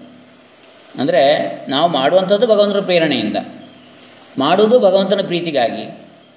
ಮಾಡುವಂಥದ್ದು ಕೂಡ ಭಗವಂತನ ಸೇವೆಯೇ. ಮಾಡುವಂಥದ್ದು ಆ ಭಗವಂತನ ಸೇವಕನಾಗಿ. ಇಷ್ಟು ಭಾವ ಇದ್ದರೆ ಅದು ಕರ್ಮಯೋಗ ಅಂತೇಳಿ ಆಗ್ತದೆ ಅಂತ ಕರೋಮಿ ಯದ್ಯತ್ ಸಕಲಂ ಪರಸ್ಮೈ ನಾರಾಯಣಾಯೇತಿ ಸಮರ್ಪಯಾಮಿ. ಅಂದರೆ ಎಲ್ಲವನ್ನು ಕೂಡ ಪರಮ, ಪರಮಾತ್ಮನಿಗೆ ಸಮರ್ಪಣೆ ಮಾಡ್ತೇನೆ ಎನ್ನತಕ್ಕಂತಹ ಸಮರ್ಪಣ ಬುದ್ಧಿ, ಭಗವದರ್ಪಣ ಬುದ್ಧಿ, ಅದೇ ಕರ್ಮಯೋಗದ ಒಂದು ಮುಖ. ಇನ್ನು ಯೋಗ ಅಂತೇಳಿ ಹೇಳಿದರೆ ಭಗವಂತನಿಗೂ ನಾವು ಮಾಡುವಂತಹ ಕರ್ಮಗಳಿಗೂ ಇರತಕ್ಕಂಥ ಸಂಬಂಧ. ಯೋಗ. ನಾವುಗಳು ಅಹಂಕಾರದಿಂದ ಮಾಡಿದಂತಹ ಕರ್ಮಗಳು ನಮಗೆ ಮಾಡಿ, ನಮಗೆ ಬಂಧಕವಾಗಿ ಭಾರವಾಗ್ತವೆ. ಆದರೆ ಆ ಕರ್ಮಗಳನ್ನೇ ಕರ್ಮ ಯೋಗವನ್ನಾಗಿ ಮಾಡಿದರೆ ಅದು ಮಾಡಿದರೆ ಬಂಧನ ಹೋಗಿ ಅಲ್ಲಿ ಅದು ತಾರಕವಾಗ್ತದೆ ಆ ಕರ್ಮ. ಅಂದರೆ ನಮ್ಮನ್ನು ದಾಟಿಸ್ತದೆ ಅಂತ ಈ ಒಂದು ಹುಟ್ಟು ಸಾವುಗಳ ಚಕ್ರದಿಂದ. ನಮಗೆ ಹಗುರ ಆಗ್ತದೆ ಅಂದರೆ ನಮ್ಮ ವೇದಶಾಸ್ತ್ರಗಳಲ್ಲಿ ಮನುಷ್ಯರಿಗೆ, ಮಾನವರಿಗೆ ಈ ರಹಸ್ಯವನ್ನು ಹೇಳಿದ್ದಾರೆ. ಭಾರತೀಯ ಧರ್ಮಜ್ಯೋತಿಯ ರಹಸ್ಯವೇ ಕರ್ಮಯೋಗ. ಕರ್ಮಕ್ಕೂ, ಕರ್ಮಯೋಗಕ್ಕೂ ಆಯಾಸ, ಶ್ರಮ, ಸಮಯ ಇದೆಲ್ಲ ಸಮಾನವೇ. ಯಾಕಂತ ಹೇಳಿದರೆ ಒಬ್ಬ ಜ್ಞಾನಿ ಮಾಡ್ತಕ್ಕಂಥ ಕರ್ಮವು ತರಕಾರಿ ಹೆಚ್ಚಬೋದು, ಅವನು ಅಡುಗೆ ಮಾಡ್ಬೋದು, ಅಥವಾ ಬೇರೆ ಯಾವುದೋ ಕೆಲಸಗಳನ್ನು ಮಾಡ್ಬೋದು, ಕೃಷಿ ಮಾಡ್ಬೋದು, ಅಥವಾ ಥರ ಯಾವುದೇ ಬಿಸ್ನೆಸ್ ಮಾಡ್ಬೋದು, ಒಬ್ಬ ಜ್ಞಾನಿ. ಆದರೆ ಒಬ್ಬ ಜ್ಞಾನಿ ಅಲ್ಲದವ ಮಾಡೋದಕ್ಕೆ ಇವನು ನೋಡಿದರೆ ಒಂದೇ ರೀತಿ ಕಾಣ್ತದೆ. ಆದರೆ ಅವನ ಮನಸ್ಸಿನಲ್ಲಿ ಇರತಕ್ಕಂಥದ್ದು ಅವನು ಮಾಡುವಾಗ ಅವನ ಮನಸ್ಸಿನ ಭಾವ ಯಾವ ರೀತಿ ಇರ್ತದೆ ಅದರಲ್ಲಿ ಗೊತ್ತು ಅದರಲ್ಲಿ ಅದು ಕರ್ಮಯೋಗವೋ ಅಥವಾ ಕರ್ಮವೋ ಅಂತೇಳಿ ನಾವು ನಿರ್ಣಯಿಸಬೇಕಾಗ್ತದೆ. ಅವನು ಫಲಾಪೇಕ್ಷೆಯಿಂದ ಮಾಡಿದರೆ ಅದು ಕರ್ಮ ಆಗ್ತದೆ, ಕರ್ಮಯೋಗ ಅಲ್ಲ. ಅವನು ಭಗವದರ್ಪಣ ಬುದ್ಧಿ ಇಲ್ಲದೆ ನಾನು ಮಾಡುವವನು, ನಾನು ಇದರ ಫಲವನ್ನು ಉಣ್ಣಬೇಕು ಎನ್ನುವ ದೃಷ್ಟಿಯಲ್ಲಿ ಮಾಡಿದರೆ ಅದು ಕರ್ಮ ಆಗ್ತದೆ ವಿನ ಕರ್ಮಯೋಗ ಆಗೋದಿಲ್ಲ ಹಾಗಾದರೆ ಬಂದ ಫಲವನ್ನು ತಗೊಳ್ಬಾರ್ದು ಅಂತ ಕೇಳಿದರೆ ಹಾಗಲ್ಲ. ಎದುರ್ಚಾ ಲಾಭ ಸಂತುಷ್ಟ. ಬಂದ ಏನು ಫಲ ಇದೆ, ಅದಕ್ಕೆ ಕರ್ಮ ಮಾಡಿದ್ದಕ್ಕೆ ಫಲ ಸಿಕ್ಕೇ ಸಿಗ್ತದೆ, ಅದನ್ನು ಪ್ರೀತಿಯಿಂದ ಸ್ವೀಕರಿಸುವುದು. ಯಾಕಂತೇಳಿದರೆ ಈಗ ನಮಗೆ ಏನೋ ಒಂದು ಕಷ್ಟದಲ್ಲಿರ್ತೇವೆ ಆವಾಗ ಯಾರೋ ಒಬ್ಬರು ಬಂದು ಏನೋ ಒಂದು ಕೊಡ್ತಾರೆ ನಮಗೆ, ಸಹಾಯ ಮಾಡ್ತಾರೆ. ನನಗೆ ಅದು ಸಹಾಯ ಬೇಡ, ನನಗೆ ಆ ದೇವರೇ ಬಂದು ಸಹಾಯ ಮಾಡಬೇಕು ಅಂತೇಳಿ ಹೇಳೋದು ತಪ್ಪು. ದೇವರೇ ಅಲ್ಲಿ, ಆ ಭಗವಂತನೇ ಅವತಾರ, ಅಂದರೆ ಆಕಾರ ಎತ್ತಿ ಅವನು ಬಂದು ಸಹಾಯ ಮಾಡಬೇಕಾಗಿಲ್ಲ. ಮಾಡೋದು ಈಗ ಸಾಧ್ಯವೂ ಇಲ್ಲ ಈಗ ನಮ್ಮ ಇದರಲ್ಲಿ. ಹಾಗಾದರೆ ಭಗವಂತ ಎಲ್ಲರಲ್ಲೂ ಇದ್ದಾನೆ ಅವನ ಮೂಲಕ ಮಾಡಿಸ್ತಾನೆ ನಮಗೆ ಸಹಾಯವನ್ನು. ಆವಾಗ ನಾವು ಅದನ್ನು ಸ್ವೀಕರಿಸಬೇಕು. ನನಗೆ ಬೇಡ ಅಂತೇಳಿ ಹೇಳಿ ಕೊನೆಗೆ ಭಗವಂತನಲ್ಲಿ ಕೇಳ್ತಾನೆ, ನಾನು ಏನು, ನೀನು ಇಷ್ಟು ಪ್ರಾರ್ಥನೆ ಮಾಡಿದ್ದು, ನೀನು ನನಗೆ ಬರಲಿಲ್ಲ ಸಹಾಯಕ್ಕೆ ಅಂತೇಳಿ. ನಾನು ಬರಲಿಲ್ವಾ? ಒಬ್ಬ ನಿನಗೆ ಬರಲಿಲ್ಲ ಸಹಾಯ ಮಾಡಲಿಕ್ಕೆ? ನೀನು ಬೇಡ ಅಂತೇಳಿ ಬಿಟ್ಟೆ ಅವನನ್ನು ಅಂತೇಳಿ ಹೇಳ್ತಾನೆ ಭಗವಂತ. ಅಂದರೆ ಇದೆಲ್ಲ ನಮ್ಮ ಶಾಸ್ತ್ರಗಳಲ್ಲಿದೆ, ಭಾರತೀಯ ಧರ್ಮಜ್ಯೋತಿಯ ರಹಸ್ಯ. ಇಲ್ಲಿ ಕರ್ಮಯೋಗ ಎನ್ನತಕ್ಕಂಥದ್ದು. ಕರ್ಮಕ್ಕೂ ಕರ್ಮಯೋಗಕ್ಕೂ ಹೊರಗಡೆ ಒಂದೇ ರೀತಿ ಇರ್ತದೆ, ಆದರೆ ಅವನ ಅಂತರಂಗದಲ್ಲಿ ಯಾವ ಭಾವ ಇರ್ತದೆ ಎನ್ನುವಂಥದ್ದು ಮುಖ್ಯ. ಆದರೆ ಕರ್ಮದಲ್ಲಿ ಯಾವಾಗಲೂ ಭಾರ, ಮಾನಸಿಕ ಒತ್ತಡ ಇವೇ ಜಾಸ್ತಿ. ಕರ್ಮಯೋಗದಲ್ಲಿ ಸದಾ ಆನಂದ, ತೃಪ್ತಿ, ನೆಮ್ಮದಿ. ಯಾಕಂತ ಹೇಳಿದರೆ ಅಲ್ಲಿ ಫಲವನ್ನು ನಿರೀಕ್ಷಿಸಿ ಮಾಡೋದಿಲ್ಲ. ಏನು ಫಲ ಬರ್ತದೆ ಅದನ್ನು ತಗೊಳ್ಳೋದು. ಸ್ಥಿತಪ್ರಜ್ಞತ್ವ ಸ್ಥಿರ ಬುದ್ಧಿ ಅಂತೇಳಿ ಹೇಳ್ತಾರೆ. ಲಾಭ, ನಷ್ಟ ಎರಡಾದರೂ ಕೂಡ ಅದನ್ನು ಸಮಾನವಾಗಿ ಸ್ವೀಕರಿಸುತ್ತಾ ಬುದ್ಧಿ ನಮಗೆ ಬ ಅಂದರೆ ಆ ಮನಸ್ಸು ಅಷ್ಟು ಶಕ್ತಿ ನಮಗೆ ಆ ಪರಮಾತ್ಮನ ಅನುಗ್ರಹದಿಂದ ಉಂಟಾದರೆ ಆವಾಗ ನಮಗೆ ಸದಾ ಆನಂದವೇ. ನಿರೀಕ್ಷೆ ನಮಗೆ ಯಾವಾಗಲೂ ಯಾವ ಕರ್ಮದಲ್ಲಿ ಆಗಲಿ ನಾವು ಯಾವ ಸಂಬಂಧಗಳಲ್ಲಿ ಇರ್ಬೋದು, ನಮಗೆ ಯಾವಾಗ ನಿರೀಕ್ಷೆ ಹೆಚ್ಚಿರ್ತದೋ ಆವಾಗ ದುಃಖ ಕಾದಿರ್ತದೆ ನಿರೀಕ್ಷೆ, ಯಾವುದನ್ನು ನಿರೀಕ್ಷೆ ಇಡದೆ ನಿರ್ವ್ಯಾಜ ಪ್ರೇಮ ಅಂತ ಹೇಳ್ತಾರೆ. ಈಗ ಭಗವಂತನಲ್ಲಿ ಇಡಬೇಕಾದ್ದು ಅದನ್ನು ನಾವು. ಭಗವಂತ ನನಗೆ ಇದನ್ನು ಕೊಟ್ಟರೆ ಮಾತ್ರ ನಾನು ಭಕ್ತಿ ಮಾಡೋದು. ಭಗವಂತ ಅದನ್ನು ಕೊಟ್ಟರೆ ಮಾತ್ರ ಅಲ್ಲ. ಭಗವಂತನಿಗಾಗಿಯೇ ಭಗವಂತನನ್ನು ಭಕ್ತಿ ಮಾಡತಕ್ಕಂಥದ್ದು. ಭಗವಂತನನ್ನು ನಾನು ಭಗವಂತನ ಜ್ಞಾನವನ್ನು ಪಡ್ಕೊಳ್ಬೇಕು, ಭಗವಂತನ ಭಕ್ತಿ. ಭಗವಂತನೇ ನನಗೆ ಬೇಕು, ಹೊರತು ನನಗೆ ಅದು ಬೇಕು, ಇದು ಬೇಕು ಅಂತೇಳಿ ಅಲ್ಲ ಭಗವಂತನನ್ನು ನಾನು ಧ್ಯಾನಿಸುವಂಥದ್ದು. ಇತ್ಯಾದಿಗಳು. ಹೀಗೆ ಅಂದರೆ ನಮಗೆ ಮುಖ್ಯವಾಗಿ ಕರ್ಮಯೋಗದಲ್ಲಿ ಆನಂದ, ತೃಪ್ತಿ, ನೆಮ್ಮದಿ ಸಿಗುವಂಥದ್ದು. ಮಾಡುವ ಕರ್ಮಗಳನ್ನೆಲ್ಲ ಕರ್ಮಯೋಗವನ್ನಾಗಿ ಪರಿವರ್ತಿಸಿ ನಾವುಗಳು ಭಗವಂತನ ಕೈಗೊಂಬೆಗಳಾಗಿ ಭಾರವಿಲ್ಲದೆ ಆನಂದದಿಂದ ಬಾಳ್ಬೋದು. ಅಂದರೆ ಭಗವಂತನ ಕೈಯ ಆಯುಧ ಅಥವಾ ಉಪಕರಣವಾಗಿ ನಾವು ಪ್ರವರ್ತಿಸಬೇಕು ಅಂತೇಳಿ ಆದರೆ ಭಗವಂತನ ವ್ಯಕ್ತ ರೂಪವೇ ಧರ್ಮಶಾಸ್ತ್ರ. ಧರ್ಮ ಏನು ಹೇಳ್ತದೆ? ಧರ್ಮದಲ್ಲಿ ಏನು ಆಚರಣೆಗಳು ಮಾಡಬೇಕಾದದ್ದು ಅಂತೇಳಿ ವಿಧಿಸಿದೆ ನಮಗೆ ಕರ್ತವ್ಯವಾಗಿ. ಅವುಗಳನ್ನು ಮಾಡಿದರೆ ನಾವು ಭಗವಂತನು ಹೇಳಿದ್ದನ್ನೇ ಭಗವಂತನ ಉಪಕರಣವಾಗಿ, ಭಗವಂತನ ಆಯುಧವಾಗಿ, ಭಗವಂತನ ಸೇವಕರಾಗಿಯೋ, ಭಗವಂತನ ಸ್ವರೂಪವಾಗಿಯೋ ನಾವು ಮಾಡಿದ ಹಾಗೆ ಆಗ್ತದೆ. ಅದನ್ನು ಆಚರಣೆ ಮಾಡಿದರೆ. ಆವಾಗ ನಾವು ಮಾಡಿದ್ದೆಲ್ಲ ಕರ್ಮಯೋಗ ಆಗಿಬಿಡ್ತದೆ. ಹಾಗಾಗಿ ನಾವು ಯಾವುದನ್ನೇ ಆಗಲಿ, ಈಗ ನಾನು ಮಾತಾಡುತ್ತಿರುವುದಾಗ್ಲಿ, ನೀವು ಕೇಳುತ್ತಿರುವುದಾಗ್ಲಿ, ಎರಡೂ ಕೂಡ ನಮ್ಮೊಳಗಿರತಕ್ಕಂಥ ಪರಮಾತ್ಮ ಮಾಡಿಸ್ತಾ ಇರತಕ್ಕಂಥದ್ದು. ಹೊರತು ನಾವಲ್ಲ ಎನ್ನತಕ್ಕಂಥದ್ದು ಇಲ್ಲಿ ಸತ್ಯವಾದ ಅವನ ಕಥೆಯನ್ನು ಅವನಿಗೆ ಹೇಳುವಂಥದ್ದು. ಅವನೇ. ಅವನೇ ಹೇಳುವಂಥದ್ದು, ಅವನಿಗೆ ಅವನ ಕಥೆಯನ್ನು ಅಂತೇಳಿ ಹೇಳುವಂಥದ್ದು. ನಾವು ಮುಖ್ಯವಾಗಿ ಆ ಪರಮಾತ್ಮನ ಒಂದು ಮಹಿಮೆಯನ್ನು ಇಲ್ಲಿ ನಾವು ಕಾಣಬೇಕು. ಅಂದರೆ ಮನುಸ್ಮೃತಿಯಲ್ಲಿ ಒಂದು ಶ್ಲೋಕ ಬರ್ತದೆ. ಯಥಾ ಧೇನು ಸಹಸ್ರೇಷು ವತ್ಸೋ ವಿಂದತಿ ಮಾತರಂ. ಏವಂ ಪೂರ್ವಕೃತಂ ಕರ್ಮ, ಕರ್ತಾರಂ ಅನುಗಚ್ಚತಿ ಅಂತೇಳಿ. ಇದನ್ನು ನಾವು ಮೊದಲು ಕೂಡ ಹೇಳಿದ್ದೆವು, ಚರ್ಚಿಸಿದ್ದೆವು. ಅಂದರೆ ಹೇಗೆ ಗೋವುಗಳ ಹಿಂಡು ಇದೆ. ಸಾವಿರಾರು ಅಥವಾ ನೂರಾರು ಗೋವುಗಳು ಒಂದು ಕಡೆ ಮೇಯ್ತಾ ಇವೆ, ಹುಲ್ಲುಗಾವಲಿನಲ್ಲಿರ್ಬೋದು? ಆವಾಗ ಅಲ್ಲಿ ಆ ಗೋ, ಒಂದು ಗೋವಿನ ಕರು ಅಷ್ಟು ನೂರಾರು ಗೋವುಗಳು ಇದ್ದರೂ ಕೂಡ ಅದು ತನ್ನ ತಾಯಿಯನ್ನು ಹುಡುಕಿಕೊಂಡು ಹೇಗೆ ಹೋಗ್ತದೆ? ತನ್ನ ತಾಯಿ ಗೋವಿನೊಟ್ಟಿಗೆ. ನಮಗೆ ನೋಡಿದರೆ ಗೊತ್ತಾಗೋದಿಲ್ಲ, ಎಲ್ಲ ಒಂದೇ ಥರ ಕಾಣ್ತದೆ. ಒಂದು ಸ್ವಲ್ಪ ದೊಡ್ಡ ಸಣ್ಣ ಇರ್ಬೋದು ಅದಕ್ಕೆಲ್ಲ ಒಂದೇ ಥರದ್ದು ಇದೆ, ಒಂದೇ ಬಣ್ಣದ್ದಿದೆ. ನಮಗೆ ಗೊತ್ತಾಗೋದಿಲ್ಲ. ಆದರೆ ಆ ಗೋವಿನ ಕರು ಯಾವುದಿದೆ? ಅದು ತನ್ನ ತಾಯಿಯನ್ನೇ ಗುರುತಿಸಿ ಹೋಗುವುದಿಲ್ಲ ಅದರ ತಾಯಿ ಹತ್ರಕ್ಕೆ. ಹೇಗೆಯೋ, ಅದೇ ರೀತಿಯಲ್ಲಿ ಇಷ್ಟು ಅನಂತ ಕೋಟಿ ಜೀವರುಗಳು ಈ ಲೋಕದಲ್ಲಿ ಇದ್ದರೂ ಕೂಡ ಅವರವರು ಮಾಡಿದಂತಹ ಕರ್ಮ ಫಲಗಳು ಯಾವುದಿದೆ? ಆ ಕರ್ಮಫಲಗಳು ಅವರವರ ಬೆಂಬತ್ತಿಯೇ ಹೋಗ್ತವೆ, ಅಂತ ಜನ್ಮ ಜನ್ಮಾಂತರದಲ್ಲಿ ಕೂಡ. ಹಾಗಾಗಿ ನಾವು ಹಿಂದೆ ಏನು ಒಳ್ಳೆಯದು ಮಾಡಿದ್ದೇವೆ, ಏನು ಪುಣ್ಯ ಅದರಿಂದಾಗಿ ನಾವೀಗ ಈ ಹಂತದಲ್ಲಿದ್ದೇವೆ, ಈ ಜವನರಿ ಕ್ಲಬ್ಬಲ್ಲಿದ್ದೇವೆ, ಈ ಸ್ಪಿರಿಚುವಲ್ ವೈಬ್ಸಲ್ಲಿದ್ದೇವೆ ಅಂದರೆ ಇಲ್ಲದಿದ್ದರೆ ನಮಗೆ ಈ ವಿಚಾರಗಳ ಚಿಂತನೆಯ ಒಂದು ಆಸಕ್ತಿಯೇ ಬರ್ತಿರಲಿಲ್ಲ. ಹಾಗಾಗಿ ಈ ಪೂರ್ವಕೃತ ಕರ್ಮ ಎನ್ನುವಂಥದ್ದು, ಅದಕ್ಕೆ ಪುಣ್ಯ ಮಾಡಬೇಕು ಅಂತ ಹೇಳುತ್ತೆ ಅದಕ್ಕೆ. ಹಾಗಾದರೆ ಪುಣ್ಯ ಪಾಪಗಳನ್ನು ಮೀರುವಂಥದ್ದು ಅದು ಆಮೇಲೆ. ಮೊದಲು ಪಾಪದಿಂದ ಪುಣ್ಯಕ್ಕೆ ಏರುವಂಥದ್ದು. ಆಮೇಲೆ ಪುಣ್ಯವನ್ನು ಮೀರುವಂಥದ್ದು. ಮೊದಲು ಪುಣ್ಯವನ್ನು ಮಾಡದೇ ಪುಣ್ಯವನ್ನು ಮೀರಲಿಕ್ಕೆ ಆಗೋದಿಲ್ಲ ಹಾಗಾಗಿ ಧರ್ಮವನ್ನು ಮಾಡದೇ ಧರ್ಮವನ್ನು ಮೀರಲಿಕ್ಕೆ ಆಗೋದಿಲ್ಲ. ಧರ್ಮ ಅಧರ್ಮಗಳನ್ನು ಮೀರಿ ಬೆಳೆಯುವಂಥದ್ದು ಅಂತ ಹೇಳಿದರೆ ಮೊದಲು ಧರ್ಮಾಚರಣೆ ಮಾಡಿ ಪರಿಶುದ್ಧನ ಆದ ನಂತರ ಅವನಿಗೆ ಆಮೇಲೆ ಧರ್ಮ ಅಧರ್ಮಗಳು ಇಲ್ಲ ಅಂದರೆ ಏನರ್ಥ? ಅವನು ಮಾಡೋದೆಲ್ಲ ಧರ್ಮವೇ ಅಂತ. ಅಧರ್ಮ ಮಾಡಲಿಕ್ಕೆ ಸಾಧ್ಯ ಇಲ್ಲ ಅವನು. ಆ ಹಂತಕ್ಕೆ ಹೋಗ್ತಾನೆ. ಹಾಗಾಗಿ ಆಮೇಲೆ ಪುಣ್ಯ ಎನ್ನುವ ದೃಷ್ಟಿಯಲ್ಲಿ ಅವನಿಗೆ ಪುಣ್ಯ ಬೇಕಾಗಿಲ್ಲ. ಯಾಕೆ? ಪುಣ್ಯ ಪಾಪಗಳು ಇರುವಂಥದ್ದು ಫಲದ ಅಪೇಕ್ಷೆ ಇರುವವನಿಗೆ ಯಾವಾಗ ಫಲದ ಅಪೇಕ್ಷೆ ಇಲ್ವೋ, ಭಗವದರ್ಪಣ ಬುದ್ಧಿನ ಮಾಡ್ತಾನೋ, ಫಲಾಪೇಕ್ಷೆ ಇಲ್ಲದೆ ಇದು ಎರಡು ರೀತಿಯ ಕರ್ಮಯೋಗ ಆಗ್ತದೆ. ಒಂದು ಭಗವದರ್ಪಿತ ಕರ್ಮಯೋಗ, ಇನ್ನೊಂದು ಫಲಾಭಿ ಸಿನ್ ಸಂಧಿ ರಹ- ರಹಿತವಾದಂಥ ಕರ್ಮಯೋಗ, ಇನ್ನೊಂದು ಇದು ಅತ್ಯುಚ್ಚವಾದದ್ದು ಅಂತ ಹೇಳಿದರೆ ಅಕರ್ತೃತ್ವ ಕರ್ಮಯೋಗ. ಈಗಾಗಲೇ ಹೇಳಿದೆ, ನಾನು ಎಂಬ ಭಾವವನ್ನು ಬಿಟ್ಟು ಮಾಡುವಂಥದ್ದು. ಮಾಡುವವನು ನಾನಲ್ಲ, ಮತ್ತು ಪರಮಾತ್ಮನೇ ಮಾಡುವಂಥದ್ದು, ಮಾಡಿಸುವಂಥದ್ದು. ಪರಮಾತ್ಮನೇ ಅವನ ಸೇವೆಯನ್ನು ಮಾಡಿಸ್ತಾ ಇದ್ದಾನೆ. ಆ ಪರಮಾತ್ಮ ಸ್ವರೂಪವೇ ನಮ್ಮದು. ಈ ಶರೀರ, ದೇಹ, ಇಂದ್ರಿಯ, ಮನಸ್ಸುಗಳಲ್ಲ. ಎನ್ನುವಂಥದ್ದು, ಅದು ಅಕರ್ತೃತ್ವ ಕರ್ಮಯೋಗ ಆಗ್ತದೆ. ಅದೇ ಜ್ಞಾನಯೋಗ. ಅಂದರೆ ಮಾಡುವವನು ತಾನಲ್ಲ, ಅದರ ಫಲವನ್ನು ಉಣ್ಣುವನು ನಾನಲ್ಲ. ಈ ಶರೀರ, ಮನಸ್ಸು, ಬುದ್ಧಿ, ಅವುಗಳೆಲ್ಲ ದುಃಖ, ಸುಖವನ್ನು ಅನುಭವಿಸ್ತಾವೆ ಇರಲಿ. ಅವುಗಳೇ ಆ ಕರ್ಮಗಳನ್ನು ಮಾಡ್ತಾವೆ ಇರಲಿ. ಮತ್ತು ನಾನು ಅದನ್ನೆಲ್ಲ ಬೆಳಗತಕ್ಕಂಥ, ಅದಕ್ಕೆಲ್ಲ ಸಾಕ್ಷಿಯಾಗಿ ಅದನ್ನು ನೋಡ್ತಾ ಇರತಕ್ಕಂಥ ವಿಟ್ನೆಸ್, ಸಾಕ್ಷಿ ಸ್ವರೂಪಿ, ಅದನ್ನೆಲ್ಲ ಬೆಳಗತಕ್ಕಂಥ ಚೈತನ್ಯ ಸ್ವರೂಪ, ಯಾವ ಪರಮಾತ್ಮ ತತ್ವ ಇದೆ, ಅದೇ ನಿತ್ಯ ಸತ್ಯವಾದದ್ದು, ಅದೇ ಶಾಶ್ವತವಾದದ್ದು ಅಮೃತ ಪುತ್ರರು ನಾವು ಎನ್ನುವಂಥದ್ದನ್ನು ವಿವೇಕಾನಂದರು ಕೂಡ ಹೇಳಿದರು, ಉಪನಿಷತ್ತು ಕೂಡ ಹೇಳಿದೆ. ಅಯಂ ಆತ್ಮ ಬ್ರಹ್ಮ ಈ ಆತ್ಮವೇ ಬ್ರಹ್ಮವಸ್ತು. ಹಾಗೆ ಸರ್ವಂ ಖಲ್ವಿದಂ ಬ್ರಹ್ಮ ಇದೆಲ್ಲವೂ ಬ್ರಹ್ಮವಸ್ತುವೇ ಆಗಿದೆ, ವ್ಯಾಪ್ತವಾಗಿದೆ, ಪರಮಾತ್ಮನಿಂದಲೇ ವ್ಯಾಪ್ತವಾಗಿದೆ, ಅಣು, ರೇಣು, ತೃಣ, ಕಾಷ್ಟ ಕೂಡ. ಹಾಗಾಗಿ ಪರಮಾತ್ಮನನ್ನು ಬಿಟ್ಟು ಇನ್ಯಾವುದೂ ಇಲ್ಲ. ಹಾಗಾಗಿ ನಾವು ಕೂಡ ಪರಮಾತ್ಮ ಸ್ವರೂಪರೇ ಎನ್ನುವುದನ್ನು ತಿಳ್ಕೊಂಡು ತೋರಿಕೆಯ ನಾವು ಯಾವ ಹೊರಮುಖವಾದ ಈ ನಾಮರೂಪಗಳಿವೆ, ಅವುಗಳನ್ನು ವ್ಯವಹಾರಕ್ಕೆ ಮಾತ್ರ ಬಳಸಿಕೊಂಡು ಆವಾಗ ನಾವು ಆವಾಗಲೂ ಕೂಡ ಭಗವದ್ಭಾವವನ್ನು ಮನಸ್ಸಿನಲ್ಲಿ ಇಟ್ಟುಕೊಂಡು ಎಲ್ಲರೊಳಗಿರುವ ಪರಮಾತ್ಮನನ್ನು ಕಂಡು ಎಲ್ಲರನ್ನು ಪ್ರೀತಿ, ಭಕ್ತಿಗಳಿಂದ ಕಾಣೋಣ. ಪರಮಾತ್ಮನಲ್ಲಿ ಭಕ್ತಿ ಇಟ್ಟುಕೊಂಡು ಎಲ್ಲರನ್ನ ಪ್ರೀತಿಯಿಂದ ಕಂಡು ವರ್ತಿಸೋಣ ಅಂತೇಳಿ ಹೇಳ್ತಾ ಈ ಒಂದು ಕರ್ಮವು ಕರ್ಮಯೋಗವು ಎನ್ನತಕ್ಕಂಥ ಈ ವಿಚಾರದ ಒಂದು ನನ್ನ ವೇದಾಂತ ಚಕ್ರವರ್ತಿಗಳಾದಂತಹ ವೇದಬ್ರಹ್ಮ ಶ್ರೀ ಕೆ ಜಿ ಸುಬ್ರಹ ಶರ್ಮ ಇವರು ವೇದಾಂತದ ಅನೇಕ ಗ್ರಂಥಗಳನ್ನು ಸರಳವಾಗಿ ಬರೆದಿದ್ದಾರೆ. ಇದು ಪ್ರಬೋಧ ಚಿಂತಾಮಣಿ ಅನ್ನತಕ್ಕಂಥ ಅವರ ಒಂದು ಕೃತಿ. ನಾವು ಅದರಲ್ಲಿ ಅನೇಕ ಇಂತಹ ನುಡಿಮುತ್ತುಗಳಿವೆ. ಅದನ್ನು ನಾನು ವಿಸ್ತಾರ ಮಾಡಿದೆ. ಅವರು ಒಂದೇ ಪುಟ ಬರೆದದ್ದು, ಒಂದೊಂದು ವಿಚಾರ. ಹಾಗೆ ಇಂಥದ್ದು ಅನೇಕ ಇದೆ. ಇದಾದ ನಂತರ ಇನ್ನಷ್ಟು ನಾವು ವೇದಾಂತ ಒಳಗೊಳಗೆ ಪ್ರವೇಶ ಮಾಡ್ಬೋದು. ಅದಕ್ಕಾಗಿ ಈ ರೀತಿಯ ಒಂದು ಸತ್ಸಂಗವನ್ನು ನಾವೆಲ್ಲರೂ ಸೇರಿ ಮಾಡ್ತಾ ಇದ್ದೇವೆ. ಎಲ್ಲರಿಗೂ ಕೂಡ ಪ್ರತ್ಯಕ್ಷವಾಗಿ, ಪರೋಕ್ಷವಾಗಿ ಸಹಕರಿಸಿ ಎಲ್ಲರಿಗೂ ಕೂಡ ಅತ್ಯಂತ ಆತ್ಮೀಯರಾದ ಅಮರಣ್ಣ ಅವರಿಗೂ ಕೂಡ. ಹಾಗೆ ಇಲ್ಲಿ ಮಾಹಿತಿಯನ್ನು ಕೊಡ್ತಾ ಇರತಕ್ಕಂಥ ಪದ್ಮನಾಭ ಹೊಳ್ಳರಿರ್ಬೋದು ಎಲ್ಲರಿಗೂ ಕೂಡ ಪ್ರೀತಿಯ ಧನ್ಯವಾದಗಳು. ಹರೇ ರಾಮ. ಭಗವದರ್ಪಿತಮಸ್ತು ಓಂ ತತ್ಸತ್ ಸತ್. ತುಂಬಾ ಸಂತೋಷ ಕೃಷ್ಣಮೂರ್ತಿ ಸರ್.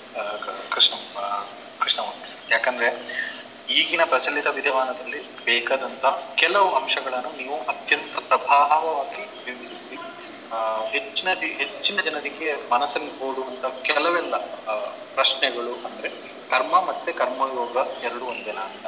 ತುಂಬಾ ವಿಸ್ತಾರವಾಗಿ ಹಾಗೂ ಅತ್ಯಂತ ಸರಳವಾಗಿ ವಿವರಿಸಿದ್ರು.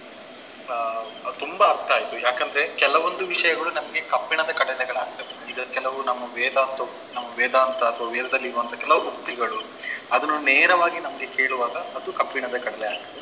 ಆದ್ರೆ ನೀವು ಅದನ್ನು ತುಂಬಾ ಸುಶ್ರಾವ್ಯವಾಗಿ ನಮಗೆ ವಿವರಿಸಿದಿರಿ ನಾನು ಸುಶ್ರಾವ್ಯ ಯಾಕೆ ಹೇಳ್ತೇನೆ ಅಂತ ಹೇಳಿದ್ರೆ ಅದು ಕೇಳಲಿಕ್ಕೂ ಮಾತ್- ಮಾತ್ರ ಇಂಪು ಅಲ್ಲ. ಅದರಿಂದ ನಮ್ಮ ಮನಸ್ಸಿನ ಮೇಲೆ ಉಂಟಾಗುವಂತ ಪರಿಣಾಮ ಅದು ನಮಗೆ ಶ್ರವಣದಿಂದ ಆಗುವಂತ ಸಂತೋಷ ಅದು ಶ್ರಾವ್ಯ ಅಂತ ನಾನು ನಾನು ತಿಳ್ಕೊಂಡಿದ್ದೇನೆ. ತುಂಬಾ ತುಂಬಾ ಚೆನ್ನಾಗಿ ಹೇಳಿದ್ರಿ ಸರ್. ಧನ್ಯವಾಸ್ಮಿ ನಿಮಗೆ ಅನಂತ ಅನಂತ ಪ್ರಣಾಮಗಳು ಕೃಷ್ಣಮೂರ್ತಿ ಸರ್. ನಮೋ ನಮಃ. ಹಾಗೆ- ಮನೋಜ್ ಸರ್. ಥ್ಯಾಂಕ್ ಯು ಇನ್ನೊಂದು ಮಾತ್ರ ನಾನು ಹೇಳಲಿಕ್ಕೆ ಇಷ್ಟಪಡ್ತೇನೆ. ಯಾವ ತರ ಅಂತ ಹೇಳಿದ್ರೆ, ಇವರು ಹೇಳಿದಂತ ಒಂದು ಕಾನ್ಸೆಪ್ಟ್ ಅನ್ನ ಈಗಿನ ಯಂಗ್ ಜನರೇಷನ್ಗೆ ನಾನು ರೇಟ್ ಮಾಡ್ಬೇಕು ಅಂತ ಹೇಳಿದ್ರೆ, ಒಂದು ಇನ್ಸ್ಟಿಟ್ಯೂಷನ್ ಅಂತ ನಾವು ತೆಗೊಳ್ಳೋದಾದ್ರೆ ಒಂದು ಕಾಲೇಜ್ ಅಂತ ತೆಗೊಳ್ಳೋದಾದ್ರೆ ಆ ಕಾಲೇಜ್ ನಡಿಬೇಕಾದ್ರೆ ವಿದ್ಯಾರ್ಥಿಗಳು ಬೇಕು, ಪ್ರಾಧ್ಯಾಪಕರು ಬೇಕು, ಹಾಗೆ ಅಡ್ಮಿನಿಸ್ಟ್ರೇಷನ್ ಕೂಡ ಬೇಕು. ಈಗ ವಿದ್ಯಾರ್ಥಿಗಳು, ಪ್ರಾಧ್ಯಾಪಕರು ಅಡ್ಮಿನಿಸ್ಟ್ರೇಷನ್ ಅಡ್ಮಿನಿಸ್ಟ್ರೇಷನ್ ಅಂತ ಹೇಳಬೇಕಾದ್ರೆ ನಾವು ಅದನ್ನ ಟ್ರಸ್ಟಿಗಳು ಅಂತ ಕರಿಬಹುದು ಫೌಂಡರ್ಸ್ ಅಂತ ಕರಿಬಹುದು ಅಥವಾ ಇನ್ವೆಸ್ಟರ್ಸ್ ಅಂತ ಕರಿಬಹುದು ಇದು ಎಲ್ಲ ನಮ್ಮ ಅಡ್ಮಿನಿಸ್ಟ್ರೇಷನ್ ಡಿಪಾರ್ಟ್ಮೆಂಟ್ ಅಲ್ಲಿ ವಿದ್ಯಾರ್ಥಿಗಳು ಅವರು ವಿದ್ಯಾರ್ಜನೆಗೋಸ್ಕರ ಬಂದಿರ್ತಾರೆ. ಪ್ರಾಧ್ಯಾಪಕರು ವಿದ್ಯೆಯನ್ನ ಅವರಿಗೆ ಕೊಡುವಂತವರಾಗಿರ್ತಾರೆ. ಎಲ್ಲರಿಗೂ ಈಗ ಕರ್ಮ ಮತ್ತೆ ಕರ್ಮ ಸರ್, ದಯವಿಟ್ಟು ನನ್ನ ತಪ್ಪಿದಲ್ಲಿ ದಯವಿಟ್ಟು ಅದನ್ನು ತಿದ್ದಿ ಸರ್. ನಾನೊಂದು ಕಾನ್ಸೆಪ್ಟ್ ಹೇಳ್ತಾ ಇದ್ದೇನೆ. ಈಗ ಕರ್ಮ ಅಂತ ಹೇಳಿದ್ರೆ ಟ್ರಸ್ಟಿಗಳು ಅಥವಾ ಅಡ್ಮಿನಿಸ್ಟ್ರೇಟಿವ್ಸ್ ಅವ್ರು ಏನು ವಿದ್ಯಾರ್ಥಿಗಳಿಂದ ಎಕ್ಸ್ಪೆಕ್ಟ್ ಮಾಡುವಂತ ಒಂದು ಎಕ್ಸಲೆನ್ಸ್ ಅದನ್ನು ನಾವು ರ್ಯಾಂಕ್ ಅಂತ ಕರಿತೇವೆ ಇದು ಕರ್ಮ ಅಂತ ನಾನು ತಿಳ್ಕೊಳ್ತೇನೆ. ಯಾಕಂದ್ರೆ ಇದರಲ್ಲಿ ಎಕ್ಸ್ಪೆಕ್ಟೇಷನ್ ಇರ್ತದೆ. ಅಂದ್ರೆ ನನ್ನ ಕಾಲೇಜಿಗೆ ಬರುವಂತ ವಿದ್ಯಾರ್ಥಿ ಇಷ್ಟು ರ್ಯಾಂಕ್ ಅನ್ನ ಪಡಿಬೇಕು, ಇಷ್ಟು ಪರ್ಸೆಂಟೇಜ್ ಅನ್ನ ತೆಗಿಬೇಕು. ಇದು ಕರ್ಮ. ಅಂದ್ರೆ ಅವರು ಮಾಡುವಂತ ಕೆಲಸ ಒಳ್ಳೇದೇ, ವಿದ್ಯೆಯನ್ನು ಕೊಡುವಂತದ್ದು ಆದ್ರೆ ಅದರಲ್ಲಿ ಎಕ್ಸ್ಪೆಕ್ಟೇಷನ್ ಇರ್ತದೆ. ಆದ್ರೆ ಕರ್ಮ ಯೋಗ ಅಂತ ಹೇಳ್ಬೇಕಾದ್ರೆ ಪ್ರಾಧ್ಯಾಪಕರು ಅಥವಾ ಶಿಕ್ಷಕರು ಕೊಡುವಂತ ಒಂದು ವಿದ್ಯೆ, ಅದರಲ್ಲಿ ಅವರಿಗೆ ಎಕ್ಸ್ಪೆಕ್ಟೇಷನ್ ಇರುವುದಿಲ್ಲ. ಅವರು ಅವರ ಕೆಲಸವನ್ನ ಮಾಡ್ತಾ ಇರ್ತಾರೆ. ಆದ್ರೆ ಅವರು ಯಾವುದೇ ರೀತಿಯ ಇಲ್ಲದೆ ನಿಸ್ವಾರ್ಥ ಮನೋಭಾವನೆಯಿಂದ ವಿದ್ಯಾರ್ಥಿಗಳಿಗೆ ಎಲ್ಲಾ ರೀತಿಯಾದಂತಹ ಪ್ರಾಯೋಗಿಕ ವಿದ್ಯಾಭ್ಯಾಸಗಳನ್ನು ಕಲಿಸಿ ಅವರು ಆ ವಿದ್ಯಾರ್ಥಿಗಳು ಅದರಿಂದ ಗಳಿಸಿಕೊಳ್ಳುವಂತಹ ಉತ್ತಮ ಅಂಕಗಳು ಏನಿದೆ? ಮೇ ಬಿ ರ್ಯಾಂಕ್ ಅಂತ ನಾವು ಕರಿತೇವೆ. ಅದು ಕರ್ಮಯೋಗ. ಅಂದ್ರೆ ಇದರಲ್ಲಿ ಶಿಕ್ಷಕನಿಗೆ ಅಥವಾ ಪ್ರಾಧ್ಯಾಪಕನಿಗೆ ಯಾವುದೇ ರೀತಿಯ ಎಕ್ಸ್ಪೆಕ್ಟೇಷನ್ ಇರೋದಿಲ್ಲ ಅಂತ ಅನ್ನೋದು ಈ ಕಾನ್ಸೆಪ್ಟ್ ನಾನು ಕರೆಕ್ಟ್ ಆಗಿದ್ರೆ ಸರ್ ದಯವಿಟ್ಟು ಹೌದು ಅಂತ ಹೇಳಿ ಇಲ್ಲಾಂದ್ರೆ ಏನಾದ್ರು ತಪ್ಪಿದ್ರೆ ಅದನ್ನು ಸರಿಪಡಿಸಬೇಕು ಅಂತ ಕೇಳಿಕೊಳ್ತೀನಿ ಆ, ಮನೋಜ್ ಸರ್ ಅವರು ಭಾಳ ಚೆನ್ನಾಗಿ ಮಾತಾಡ್ತಾರೆ. ನಿನ್ನೆ ದಿವಸ ಕೂಡ ತುಂಬ ಚೆನ್ನಾಗಿ ಕ್ವಿಝನ್ನು ನಡೆಸಿಕೊಟ್ಟಿದ್ದಾರೆ. ಭಾಳ ಖುಷಿಯಾಗಿದೆ ಎಲ್ರಿಗೂ ಕೂಡ. ಇಲ್ಲಿ ಮನೋಜ್ ಅವರ ಪ್ರಶ್ನೆ ಭಾಳ ಚೆನ್ನಾಗಿದೆ. ಅಂದರೆ ಈಗ ಅಲ್ಲಿ ಕೂಡ ಮನೋಭಾವ ಎನ್ನುವಂಥದ್ದು ಬರ್ತದೆ. ಶಾಲೆಯ ಟ್ರಸ್ಟಿಗಳಿಗೂ ಕೂಡ ತಮಗೆ ಒಳ್ಳೆಯ ರಿಸಲ್ಟ್ ಬರಬೇಕು ಅಂತ ಇರ್ತದೆ. ಕಲಿಸಿದಂತಹ ಗುರುಗಳಿಗೂ ಕೂಡ, ತಮ್ಮ ವಿದ್ಯಾರ್ಥಿಗಳಿಗೂ ಒಳ್ಳೆಯದಾಗಬೇಕು ಎನ್ನುವಂತಹ ಮನೋಭಾವನೆ ಇರ್ತದೆ. ಒಳ್ಳೆಯದಾಗಬೇಕು ಅಂತ ಇರ್ತದೆ. ಅಂದರೆ ರ್ಯಾಂಕ್ ಬರಬೇಕು ಅಂತ ಎನ್ನುವಂಥದ್ದು ಇತ್ಯಾದಿಗಳೆಲ್ಲ ಅಲ್ಲಿ ಒಳ್ಳೆಯ ಉದ್ದೇಶದಿಂದ ಒಂದು ನಿರೀಕ್ಷೆ ಇರ್ತದೆ. ಆದರೆ, ಇಲ್ಲಿ ಹೇಗೆ ಅಂತ ಕೇಳಿದರೆ, ನಾವು ಆ ಅಟ್ಯಾಚ್ಮೆಂಟ್ಸ್ ಅಂತ ಹೇಳಿದರೆ, ಈಗ ನಿರೀಕ್ಷೆ, ಈಗ ನಾವು ನಮ್ಮ ಕರ್ಮವನ್ನು ಮಾಡುವಾಗ ಹೆಚ್ಚು ನಿರೀಕ್ಷೆಗೆ ಜೋತು ಬೀಳಬಾರ್ದು ಎನ್ನುವಂಥ ದೃಷ್ಟಿ. ಅಂದರೆ ನಿರೀಕ್ಷೆಗೆ ಹೆಚ್ಚು ಒತ್ತು ಕೊಟ್ಟು ಇದ್ದರೆ ಆವಾಗ ಕೆಲವು ಸಲ ಏನಾಗ್ತದೆ, ನಮ್ಮ ಕರ್ಮ ಹಾಳಾಗಿ ಬಿಡ್ತದೆ ಕೆಲವು ಸಲ. ಎಷ್ಟೋ ಸಲ ನಾವು ನೋಡಿದ್ದೇವೆ ಅಡಿಗೆ ಹಾಳಾಗುವಂಥದ್ದು. ಯಾರೋ ನೆಂಟರು ಬಂದಾಗ ಅಥವಾ ಯಾರೋ ತುಂಬ ಕ್ಲೋಸ್ ಫ್ರೆಂಡ್ಸ್ ಯಾರೋ ಬಂದಾಗ ತುಂಬ ನಿರೀಕ್ಷೆ ಇರ್ತದೆ, ಮಾಡುವವರಿಗೆ ಎಪ್ರಹೆನ್ಷನ್ ಆವಾಗ ಏನಾಗ್ತದೆ, ಅಡಿಗೆ ಕೆಟ್ಟೋಗಿಬಿಡ್ತದೆ. ಆ ಒಂದು ಇದರಲ್ಲಿ ಉದ್ಯೋಗದಲ್ಲಿ ಎಕ್ಸಾಮ್ ಫೇಲ್ ಆಗೋದು ಇದು ಎಲ್ಲ ಗೊತ್ತಿದ್ದು ಬರೀಲಿಕ್ಕೆ ಆಗೋದಿಲ್ಲ ಕೆಲವು ಸಲ. ಹಾಗೆ ಆಗಿಬಿಡುತ್ತೆ. ಹಾಗಾಗಿ ನಿರೀಕ್ಷೆ ಎನ್ನುವಂಥದ್ದು ಇರಬಾರ್ದು ಅಂತ ಹೇಳುವಂಥದ್ದು ಕರ್ಮಯೋಗದ ದೃಷ್ಟಿ. ಹಾಗಾಗಿ ಅಲ್ಲಿ ಶಾಲೆಯ ಹಾಗಂತ ಹೇಳಿದರೆ ಒಂದು ಉದ್ದೇಶ ಎನ್ನುವಂಥದ್ದು ಇರ್ತದೆ ಶಾಲೆಗೆ, ಅದರ ಟ್ರಸ್ಟಿಗಳಿಗೆ ಇರ್ಬೋದು, ಅಧ್ಯಾಪಕರಿಗೆ ಇರ್ಬೋದು, ಉದ್ದೇಶ ಇರ್ತದೆ ಒಳ್ಳೆಯ ಉದ್ದೇಶ ಅದು ವಿದ್ಯಾರ್ಥಿಗಳು ಉತ್ತಮ ರೀತಿಯಲ್ಲಿ ತೇರ್ಗಡೆ ಹೊಂದಬೇಕೆನ್ನುವಂಥದ್ದು ಅವರ ದೃಷ್ಟಿ ಇರ್ತದೆ. ಇದು ಯಾವ ದೃಷ್ಟಿಯಲ್ಲಿ ಅಂದರೆ ಮುಂದಿನ ಭವಿಷ್ಯದಲ್ಲಿ ಅವರು ಉತ್ತಮ ವಿದ್ಯಾರ್ಥಿಗಳಾಗಿ ರೂಪುಗೊಂಡು ಅವರೊಂದು ಒಳ್ಳೆಯ ಉದ್ಯೋಗವನ್ನು ಮಾಡಿಕೊಂಡು, ಸಂಸಾರವನ್ನು ನಿಭಾವಣೆ ಮಾಡಿಕೊಂಡು, ಸತ್ ಪ್ರಜೆಗಳಾಗಿ ಸಮಾಜಕ್ಕೋ, ದೇಶಕ್ಕೋ, ಪ್ರಪಂಚಕ್ಕೋ ಅವರಿಂದ ಒಳ್ಳೆಯದಾಗಬೇಕು ಎನ್ನುವ ದೃಷ್ಟಿಯ ಉದ್ದೇಶ ಇರಬೇಕೆ ವಿನ ಕೇವಲ ಸಂಕುಚಿತವಾದ ದೃಷ್ಟಿ ಇರಬಾರ್ದು. ಶಾಲೆಗೆ ಯಾಕೆ ಒಳ್ಳೆಯ ಹೆಸರು ಬರಬೇಕು? ಅಂದರೆ ಕೀರ್ತಿ ಕಾಯ ಎನ್ನುವಂಥದ್ದು, ಕೀರ್ತಿ ಶರೀರ ಎನ್ನುವಂಥದ್ದು ಇದೆ. ಹಾ, ಈಗ ಮನುಷ್ಯನ ಒಬ್ಬ ಸತ್ರು ಕೂಡ ಅವನು ಇರ್ತಾನೆ ಹೇಗೆ ಅಂದರೆ ಅವನು ಕೀರ್ತಿ ಇದ್ದರೆ ಆ ಕೀರ್ತಿಗಾಗಿ ನಾವು ಹೋರಾಡಬೇಕು, ಹೋರಾಡುವಂಥದ್ದಲ್ಲ. ಆದರೆ ಅವನು ಮಾಡಿದ ಕರ್ಮದಿಂದಾಗಿ ಅವನಿಗೆ ಆ ಕೀರ್ತಿ ಬಂದಿರ್ತದೆ. ಆ ರೀತಿಯ ಕರ್ಮಯೋಗದಿಂದಾಗಿ. ಹಾಗಾಗಿ, ಅಂದರೆ ಫಲಾಪೇಕ್ಷೆ ಇಲ್ಲದೆ ಕರ್ಮ ಮಾಡೋದು ಯಾಕೆ ಇಲ್ಲಿ ಮುಖ್ಯವಾಗಿ ವೇದಾಂತ ದೃಷ್ಟಿಯಲ್ಲಿ ಹೇಳ್ತೇವೆ, ವ್ಯವಹಾರ ದೃಷ್ಟಿಯಲ್ಲಿ ಅಲ್ಲದಿದ್ದರೂ ವೇದಾಂತ ದೃಷ್ಟಿಯಲ್ಲಿ ಯಾಕೆ ಹೇಳೋದು ಅಂತ ಕೇಳಿದರೆ ಕರ್ಮಯೋಗ ಮಾಡಿದರೆ ನಮಗೆ ದುಃಖಗಳು ಇರುವುದಿಲ್ಲ ಅಂತ. ನಿರೀಕ್ಷೆಗಳು ಹೆಚ್ಚಾದಷ್ಟು ನಾವು ಈಗ ನಮ್ಮ ಅನುಭವದಲ್ಲಿ ಕಾಣ್ತೇವೆ. ಈಗ ಈಗ ಫೇಲ್ ಆದ. ಆವಾಗ ಏನಾಯಿತು? ಆತ್ಮಹತ್ಯೆ ಮಾಡಿಕೊಳ್ತಾನೆ ಕೆಲವರು. ಅಂದರೆ ಮನಸ್ಸು ಇದು. ಆವಾಗ ನಿರೀಕ್ಷೆಯೇ ಇಲ್ಲದೆ, ಈಗ ಏನು? ನನಗೆ ಜ್ಞಾನಾರ್ಜನೆಯೇ ನನ್ನ ಗುರಿ. ಅಲ್ಲಿ ಜ್ಞಾನ ಸಂಪಾದನೆ ಮಾಡಿಕೊಳ್ಬೇಕು. ಒಳ್ಳೆಯ ವಿಚಾರಗಳು, ಒಳ್ಳೆಯ ಜೀವನದ ಯಾವ ರೀತಿಯಲ್ಲಿ ಜೀವನದಲ್ಲಿ ಇರಬೇಕು ಎನ್ನತಕ್ಕಂಥ ವಿಚಾರಗಳನ್ನು ನಾನು ಕಲಿಬೇಕು. ಇತ್ಯಾದಿಗಳ ಉದ್ದೇಶದಿಂದ ಅವನು ವಿದ್ಯಾರ್ಥಿಗಳು ಪಾಠ ಕಲಿಬೇಕು, ಹಾಗೆ ಕಲಿಸುವಂಥವ್ರು ಕೂಡ ಆ ಉದ್ದೇಶದಿಂದ ಕಲಿಸಬೇಕು ಹೆಚ್ಚಾಗಿ. ಈಗ ಏನಾಗಿದೆ ಅಂತ ಹೇಳಿದರೆ, ಹೆಚ್ಚು ಹೆಚ್ಚು ಮಾರ್ಕು ಗಳಿಸುವಂತಹ ಒಂದು ಕಾರ್ಖಾನೆಗಳಾಗಿ ಬರುವಂಥದ್ದಲ್ಲ ಶಾಲೆಗಳು. ಆ ರೀತಿಯಲ್ಲಿ ಆದರೆ ಮಾತ್ರ ಅದರ ನಿಜವಾದ ನಮ್ಮ ಬದುಕಿನ ಉದ್ದೇಶ, ಯಾಕಂದರೆ ಕೇವಲ ಶಿಕ್ಷಣವೇ ಬದುಕಲ್ಲ. ಶಿಕ್ಷಣ ಬದುಕಿನ ಒಂದು ಅಂಗ. ಹಾಗಾಗಿ ಕೇವಲ ವಿದ್ಯೆಯಲ್ಲಿ ಮಾತ್ರ ಮೇಲೆ ಬಂದರೆ, ಅಂದರೆ ಲೌಕಿಕ ವಿದ್ಯೆಯಲ್ಲಿ ಮಾತ್ರ ಮೇಲೆ ಬಂದರೆ ಅವನೊಬ್ಬ ಮನುಷ್ಯ ಅಂತೇಳಿ ಅಲ್ಲ ಆಗೋದು. ಆದರೆ ಅವನಲ್ಲಿ ಬುದ್ಧಿ ಇರಬೇಕು ಎನ್ನುವಂಥದ್ದು. ಸಾಕ್ಷರರಾದರೂ ರಾಕ್ಷಸರಾಗುವಂಥದ್ದು ಒಂದು ವಿಷಾದನೀಯ ಸಂಗತಿ ಅದು. ಹಾಗಾಗಿ ನಾವು ಇಲ್ಲಿ ಒತ್ತು ಕೊಡುವಂಥದ್ದು ನಮಗೆ ಸುಖ ದುಃಖಗಳನ್ನು ಮೀರಬೇಕಿದ್ರೆ ಅಥವಾ ನಾವು ದುಃಖವನ್ನು ಕಡಿಮೆ ಮಾಡಿಕೊಳ್ಳಬೇಕಿದ್ರೆ ನಿರೀಕ್ಷೆಗಳನ್ನು ಕಡಿಮೆ ಮಾಡಿಕೊಳ್ಳಬೇಕು ಆದಷ್ಟು. ಹಾಗಂತೇಳಿ ಬಂದದ್ದನ್ನು ಸ್ವೀಕರಿಸಬೇಕು. ಈಗ ನಮಗೆ ಒಂದು ಒಳ್ಳೆ ಮಾರ್ಕ್ ಬರ್ತದೆ. ಒಳ್ಳೆ ಚೆನ್ನಾಗಿ ಓದಿದರೆ ಮಾರ್ಕ್ ಬರುವಂಥದ್ದು ಹೇಗೆ ನಮಗೆ ಯೋಗಾಸನ ಮಾಡಿದರೆ ಒಳ್ಳೆ ಆರೋಗ್ಯ ಸಿಗ್ತದೋ ಹಾಗೆ. ಅದು ಅದರ ಬೈ ಪ್ರಾಡಕ್ಟ್ ನಿಜವಾಗಿ ನೋಡಿದರೆ ಲೌಕಿಕವಾಗಿ ಅದೇ ಮೇನ್ ಪ್ರಾಡಕ್ಟ್ ಆಗಿರ್ತದೆ ಆದರೆ ಆಧ್ಯಾತ್ಮಿಕ ದೃಷ್ಟಿಯಿಂದ ನೋಡಿದರೆ ಯೋಗಾಸನದಿಂದ ನಮ್ಮ ಮಾನಸಿಕ ಶಾಂತಿ ಸಿಗ್ತದೆ, ಶರೀರಕ್ಕೆ ಆರೋಗ್ಯ ಸಿಗ್ತದೆ ಇತ್ಯಾದಿ ಲೌಕಿಕವಾಗಿ. ಆದರೆ ಅದರ ಮುಂದಿನದ್ದು ಏನು ಅಂದರೆ ಅಲ್ಲಿ ಪರಮಾತ್ಮನ ಒಂದು ಯಾವುದು ಆತ್ಮ ಪರಮಾತ್ಮ ಸಂಯೋಗ ಎನ್ನುವಂಥದ್ದೇ ಯೋಗದ ನಿಜವಾದ ಮುಖ್ಯ ಉದ್ದೇಶ. ಅದನ್ನು ನಾವು ಈಗ ಬಹಳ ದೂರ ಬಂದುಬಿಟ್ಟಿದ್ದೇವೆ ಅದರಿಂದ. ಹಾಗಾಗಿ ಈಗ ನಮಗೆ ಅದು ವಿಚಿತ್ರವಾಗಿ ತೋರ್ತದೆ ಅರ್ಥ ಆಗುವುದಿಲ್ಲ ನಮಗೆ. ಹರೇ ರಾಮ. ನಿಮ್ಮ ಪ್ರಶ್ನೆಗೆ ಉತ್ತರ ಸಿಕ್ತು ಅಂತೇಳಿ ಭಾವಿಸ್ತೇನೆ ಸರ್. ನಮಸ್ತೆ.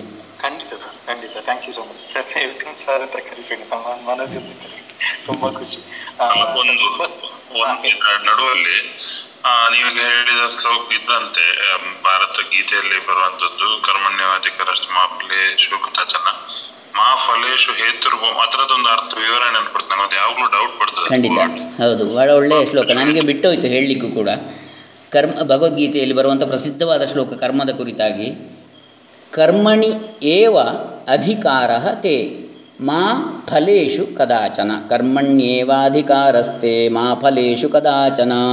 ಮಾ ಕರ್ಮ ಫಲಹೇತುರ್ಭೂ ಮಾ ತೇ ಸಂಗೋಸ್ತ್ವ ಕರ್ಮಣಿ ಅಂಥೇಳಿ ಅನುಷ್ಠುಪ್ ಛಂದಸ್ಸಿನಲ್ಲಿರುವ ಎಂಟೆಂಟು ಅಕ್ಷರಗಳ ನಾಲ್ಕು ಪಾದಗಳ ಒಂದು ಶ್ಲೋಕ ಅದು.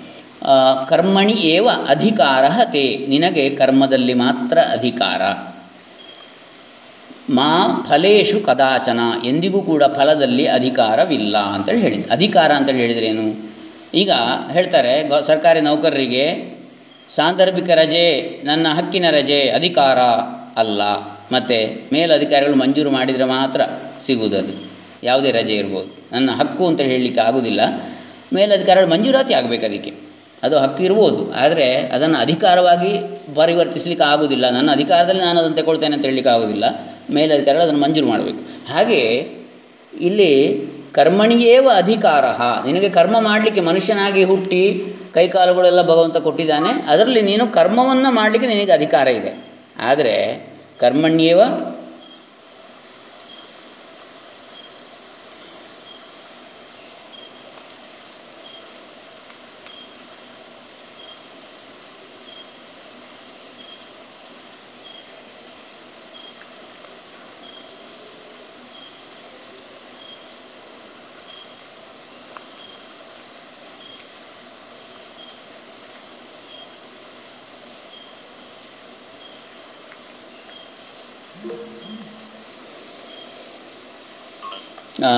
ಸಾರಿ ಸಾರಿ ಗ್ಲಿಚ್ ಆಯಿತು ಗ್ಲಿಚ್ ಆಯಿತು.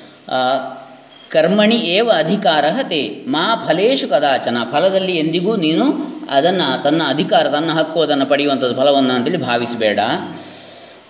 ಮತ್ತು ಬಂದದ್ದನ್ನು ಸ್ವೀಕರಿಸು ಅಂತೇಳಿ ಎದುರುಚ್ಚ, ಲಾಭ, ಸಂತುಷ್ಟ ಅಂತ ಇನ್ನೊಂದು ಶ್ಲೋಕದಲ್ಲಿ ಬರ್ತದೆ. ಸಿಕ್ಕಿದ್ದರಲ್ಲಿ ನೀನು ಸುಖ ಪಡು ಅಥವಾ ತೃಪ್ತಿ ಪಡು ಅಂತೇಳಿ ನಿನ್ನ ಧರ್ಮ ಮಾರ್ಗದಲ್ಲಿ ನೀನೇನು ಮಾಡ್ತೀಯಾ? ಅದರಲ್ಲಿ ಏನು ಸಿಗ್ತದೆ ನಿನಗೆ?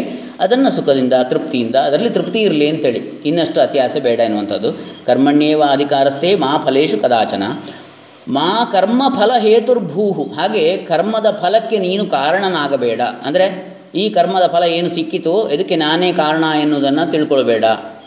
ನಾನು ಮಾಡಿದ್ರಿಂದಾಗಿ ನನಗೆ ಸಿಕ್ಕಿತು ಫಲ ಅಂಥೇಳಿ ತಿಳಿಬೇಡ. ಮಾ ಕರ್ಮ ಫಲ ಹೇತು ಭೂಹು ಮಾ ತೇ, ಹಾಗೆ ಇನ್ನೊಂದು, ಮಾ ತೇ ಸಂಘ ಅಸ್ತು ಅಕರ್ಮಣಿ. ನಿನಗೆ ಅಕರ್ಮದಲ್ಲಿ ಮಾಡಬಾರದರಲ್ಲಿ ಸಂಘ ಇರದಿರಲಿ, ಸಂಘ ಬಾರದೇ ಇರಲಿ.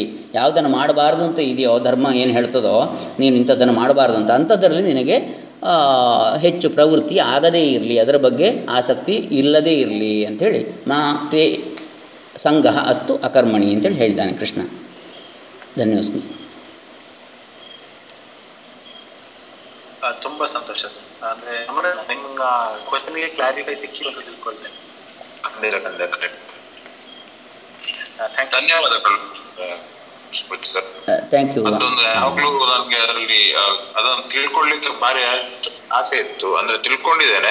ಹೌದು. ಆದ್ರೆ ಒಳ್ಳೆ ರೀತಿಯಲ್ಲಿ ವಿವರ ಕೊಟ್ರೆ ನನಗೆ ಅದಕ್ಕೆ ಧನ್ಯವಾದ ಯಾಕಂದ್ರೆ ಪ್ರತಿ ನಾವು ಕೆಲಸ ಮಾಡಬೇಕಾದ್ರೆ ಈ ಜವಣೇರ್ ಬೆದರ ಸಂಘಟನೆ ಇರ್ಲಿ ಅಥವಾ ಇಲ್ಲೇ ಆದ್ರೂ ಆ ಆ ಥಿಯರಿಯನ್ನು ಫಾಲೋ ಮಾಡ್ತಾ ಹೋಗ್ತೇವೆ. ಅದರಿಂದ ನಮಗೆ ಆ ಒಳ್ಳೇದೇ ಆಗಿದೆ ಅಂತ ಹೇಳುವ ಭಾವನೆ ನನ್ನಲ್ಲಿದೆ ಖಂಡಿತ. ನಿಮ್ಮ ಅನುಭವದಲ್ಲಿ ಬಂದಿದೆ. ಸಂತೋಷ ಆಯ್ತು. ಓಕೆ ಧನ್ಯವಾದಗಳು ಸರ್. ನನಗೆ ಇದಕ್ಕೊಂದು ಸಹ ಪ್ರಶ್ನೆ ಕೂಡ ಇದೆ. ಯಾಕಂದ್ರೆ ನನಗೆ ಸಂಸ್ಕೃತದಲ್ಲಿ ನನಗೆ ಒಬ್ರು ನನ್ನ ಗುರುವಲ್ಲಿ ಹೇಳಿಕೊಟ್ಟದು ಒಂದು ಮಾತಿದೆ. ಅಂದ್ರೆ ಕರ್ಮಣ್ಯೇವಾಧಿಕರಸ್ತೆ ಮಾ ಫಲೇಶು ಕದಾಚನ ಅಂತ ಹೇಳಬಹುದು.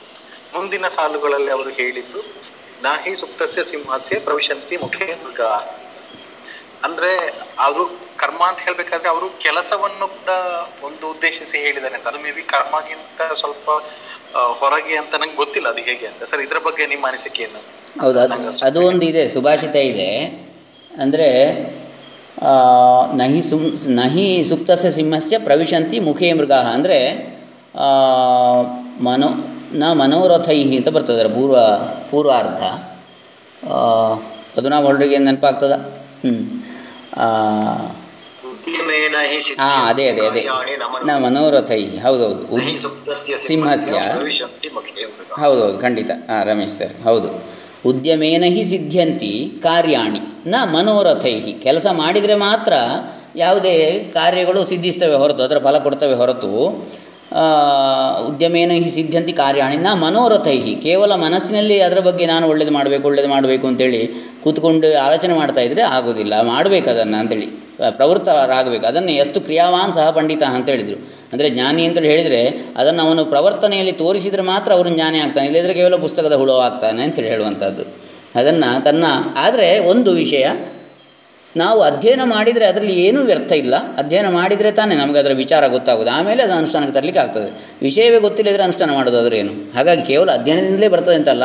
ದೇಶ ನೋಡು, ಕೋಶ ಓದು, ಎರಡೂ ಇದೆ. ಕೋಶ ಓದುವಂಥದ್ದು ಹೌದು, ದೇಶವನ್ನು ನೋಡುವಂಥದ್ದು. ಅಂದರೆ ನಾವು ಕರ್ಮವನ್ನು ಮಾಡಿ ಕೂಡ ಅನುಭವವನ್ನು, ಚಿತ್ತಶುದ್ಧಿಯನ್ನು ಗಳಿಸಿಕೊಳ್ಳಬಹುದು ಹಾಗೆ ಸ್ವಾಧ್ಯಾಯವು ಕೂಡ ಅದರ ಒಂದು ಭಾಗವೇ, ಅದು ಒಂದು ಕರ್ಮವೇ. ಹೀಗೆ ನ ಮನೋ ಮನೋರಥೈ ನ ಸುಪ್ತಸ್ಯ, ಅದಕ್ಕೆ ಉದಾಹರಣೆ ಕೊಡುವಂಥದ್ದು, ಆ ಒಂದು ಉಪ ಉಪಮ ಉಪಮಾ, ಉಪಮಾಲಂಕಾರ. ಅಂದರೆ ನ ಸುಪ್ತಸ್ಯ ಸಿಂಹಸ್ಯ, ಪ್ರವಿಶಂತಿ ಮುಖೇ ಮೃಗಾಹ.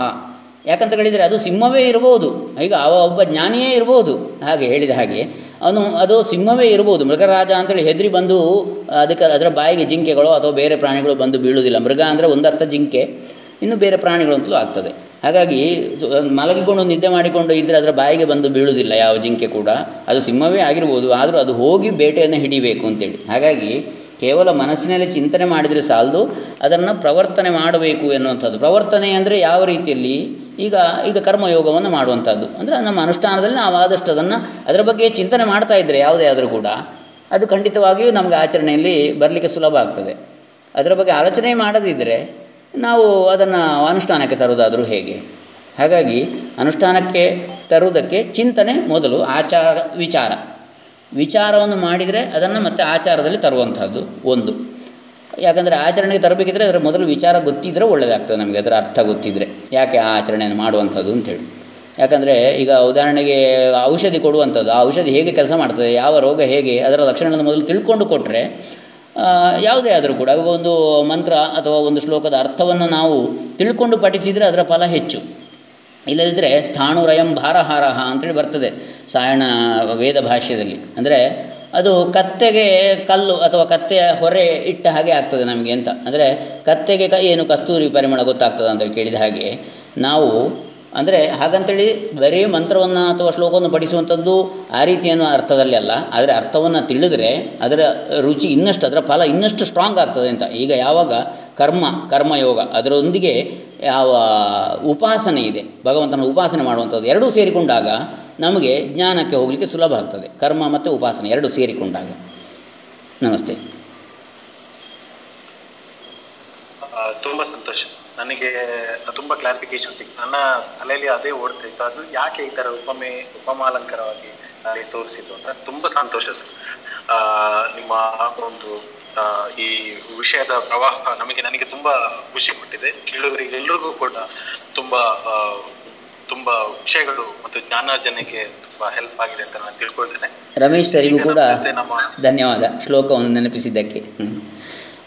ಹೌದು ಖಂಡಿತ. ನಾನು ಅವರ ಪಕ್ಕಕ್ಕೆ ಹೋಗ್ಬೋದು ನೆಕ್ಸ್ಟ್ ರಮೇಶ್ ಸರ್. ಪ್ರೇರಣೆ ಕೊಟ್ಟದಕ್ಕೆ ನಿಮಗೂ ಕೂಡ. ಹ್ಮ್.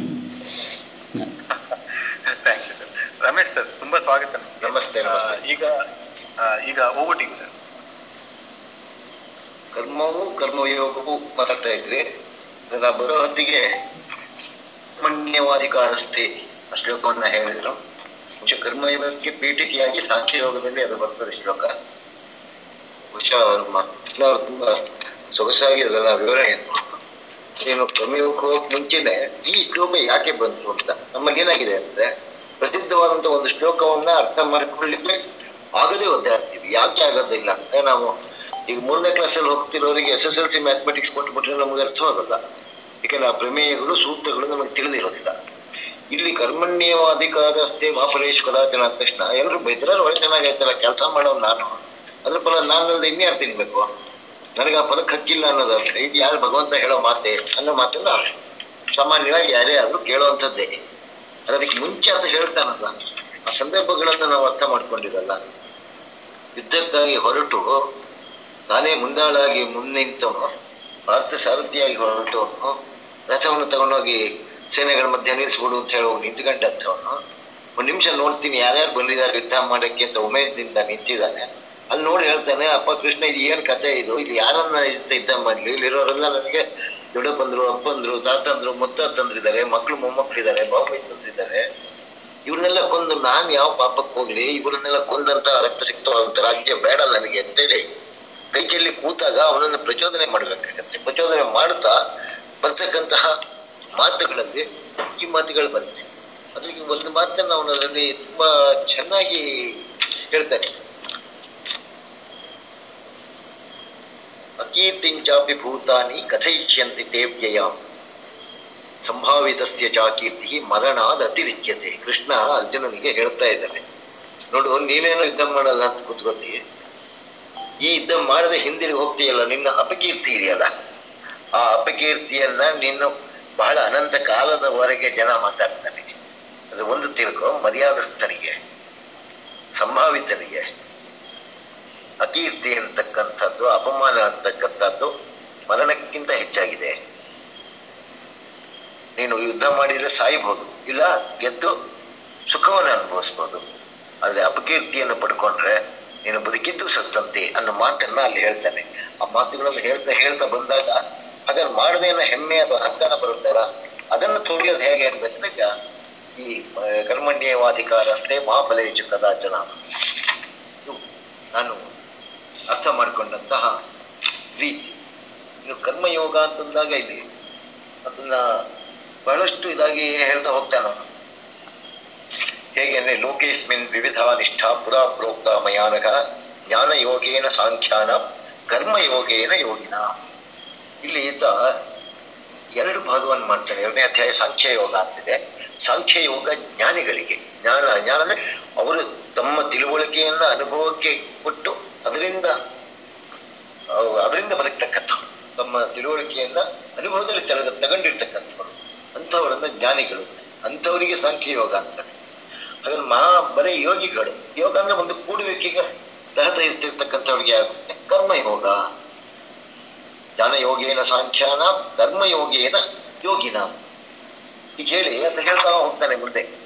ಆದರೆ ಯಾವುದೇ ಕೆಲಸಕ್ಕೆ, ಯಾವುದೇ ಮಾರ್ಗಕ್ಕೆ ಕರ್ಮಗಳನ್ನು ತ್ಯಾಗ ಮಾಡಿ ಬಿಡೋ ಅವಶ್ಯಕತೆ ಏನಿಲ್ಲ.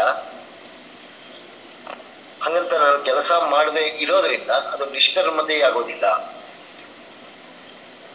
ಕರ್ಮಗಳನ್ನು ತ್ಯಾಗ ಮಾಡಿದ ಮಾತ್ರಕ್ಕೆ ಭಗವತ್ ಸಿದ್ಧಿ ಅಥವಾ ಆತನಿಗೆ ಜ್ಞಾನ ಪ್ರಾಪ್ತಿ ಆಗ್ಬಿಡುತ್ತೆ ಅದೂ ಇರೋದಿಲ್ಲ.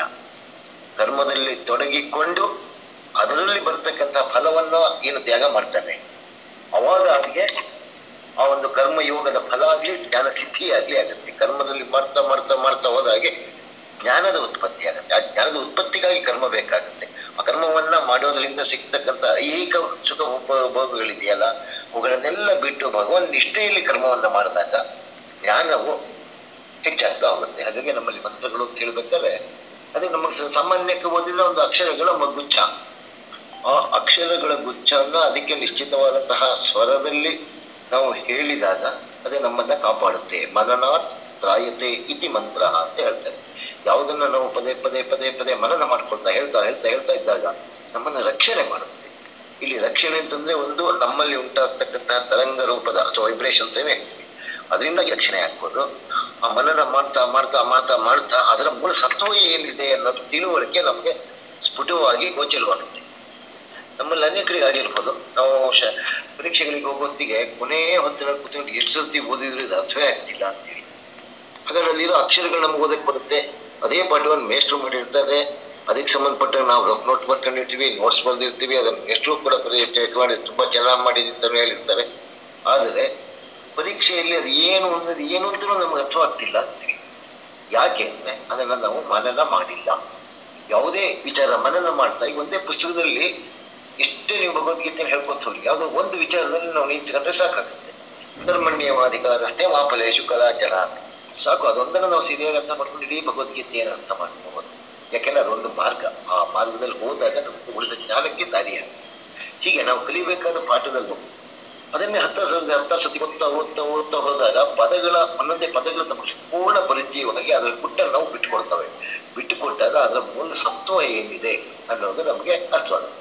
ನಾವು ಯಾವುದೇ ಸ್ತೋತ್ರಗಳನ್ನ ಹೇಳಿ ಯಾವುದೇ ಮಂತ್ರಗಳನ್ನ ಹೇಳಿ ಅದರಲ್ಲಿ ಒಂದು ಮುಖ್ಯವಾದಂತಹ ಒಂದು ತತ್ವವೋ ವಿಚಾರವೋ ಅಡಗಿರುತ್ತೆ. ಆ ವಿಚಾರ ನಮಗೆ ಗುರುಮುಖೇನ ನಾವು ಕೇಳುವಾಗಲೂ ಕೂಡ ಅದು ನಮಗೆ ಸಾಹಿತ್ಯಿಕವಾಗಿ ನಮಗೆ ತಿಳಿದಿರುತ್ತೆ ಹೊರತು ನಮ್ಮ ಬುದ್ಧಿಗೆ ಗೋಚರವಾದ ಹಾಗೆ, ಅನುಭವ ಗೋಚರವಾಗಿ ಮಾಡ್ಕೊತೀವಲ್ಲ ಅದನ್ನೇ ತಪಸ್ಸು ಅಂತಲೂ ಕೂಡ ಹೇಳಲ್ಲ. ಅದೇ ವಿಚಾರವನ್ನು ಚಿಂತನೆ ಮಾಡಿ ಮಾಡಿ ಮಾಡಿ ಮಾಡಿ ಮಾಡಿ ಮಾಡ್ತಾ ಇದ್ದಾಗ ದೇಹದಲ್ಲಿ ಕಾವು ಉಂಟಾಗುತ್ತೆ. ಅದೇ ತಪಸ್ಸು. ಮನೆ ಕಥೆಗಳಲ್ಲೂ ಬರ್ಬೋದು. ಈ ಋಷಿಗಳು ಮಾಡ್ತಿದ್ದಂಥ ತಪಸ್ಸಿನಿಂದ ಅದರ ಕಾವು ಇಂದ್ರಲೋಕಕ್ಕೆ ಹೋಗ್ತಾ, ತಟ್ತಾ ಇತ್ತು ಅಂತ. ಅದು ಕಥೆಯಲ್ಲೇ ಹೌದು ಅನ್ಸ್ಬೋದು. ತಪಸ್ಸು ಅನ್ನೋ ಪದವನ್ನು ನಾವು ವಿಭಾಗ ಮಾಡಿ ನೋಡಿದಾಗ ಸಾಧ್ಯ ಇದೆ ಅನ್ಸುತ್ತೆ.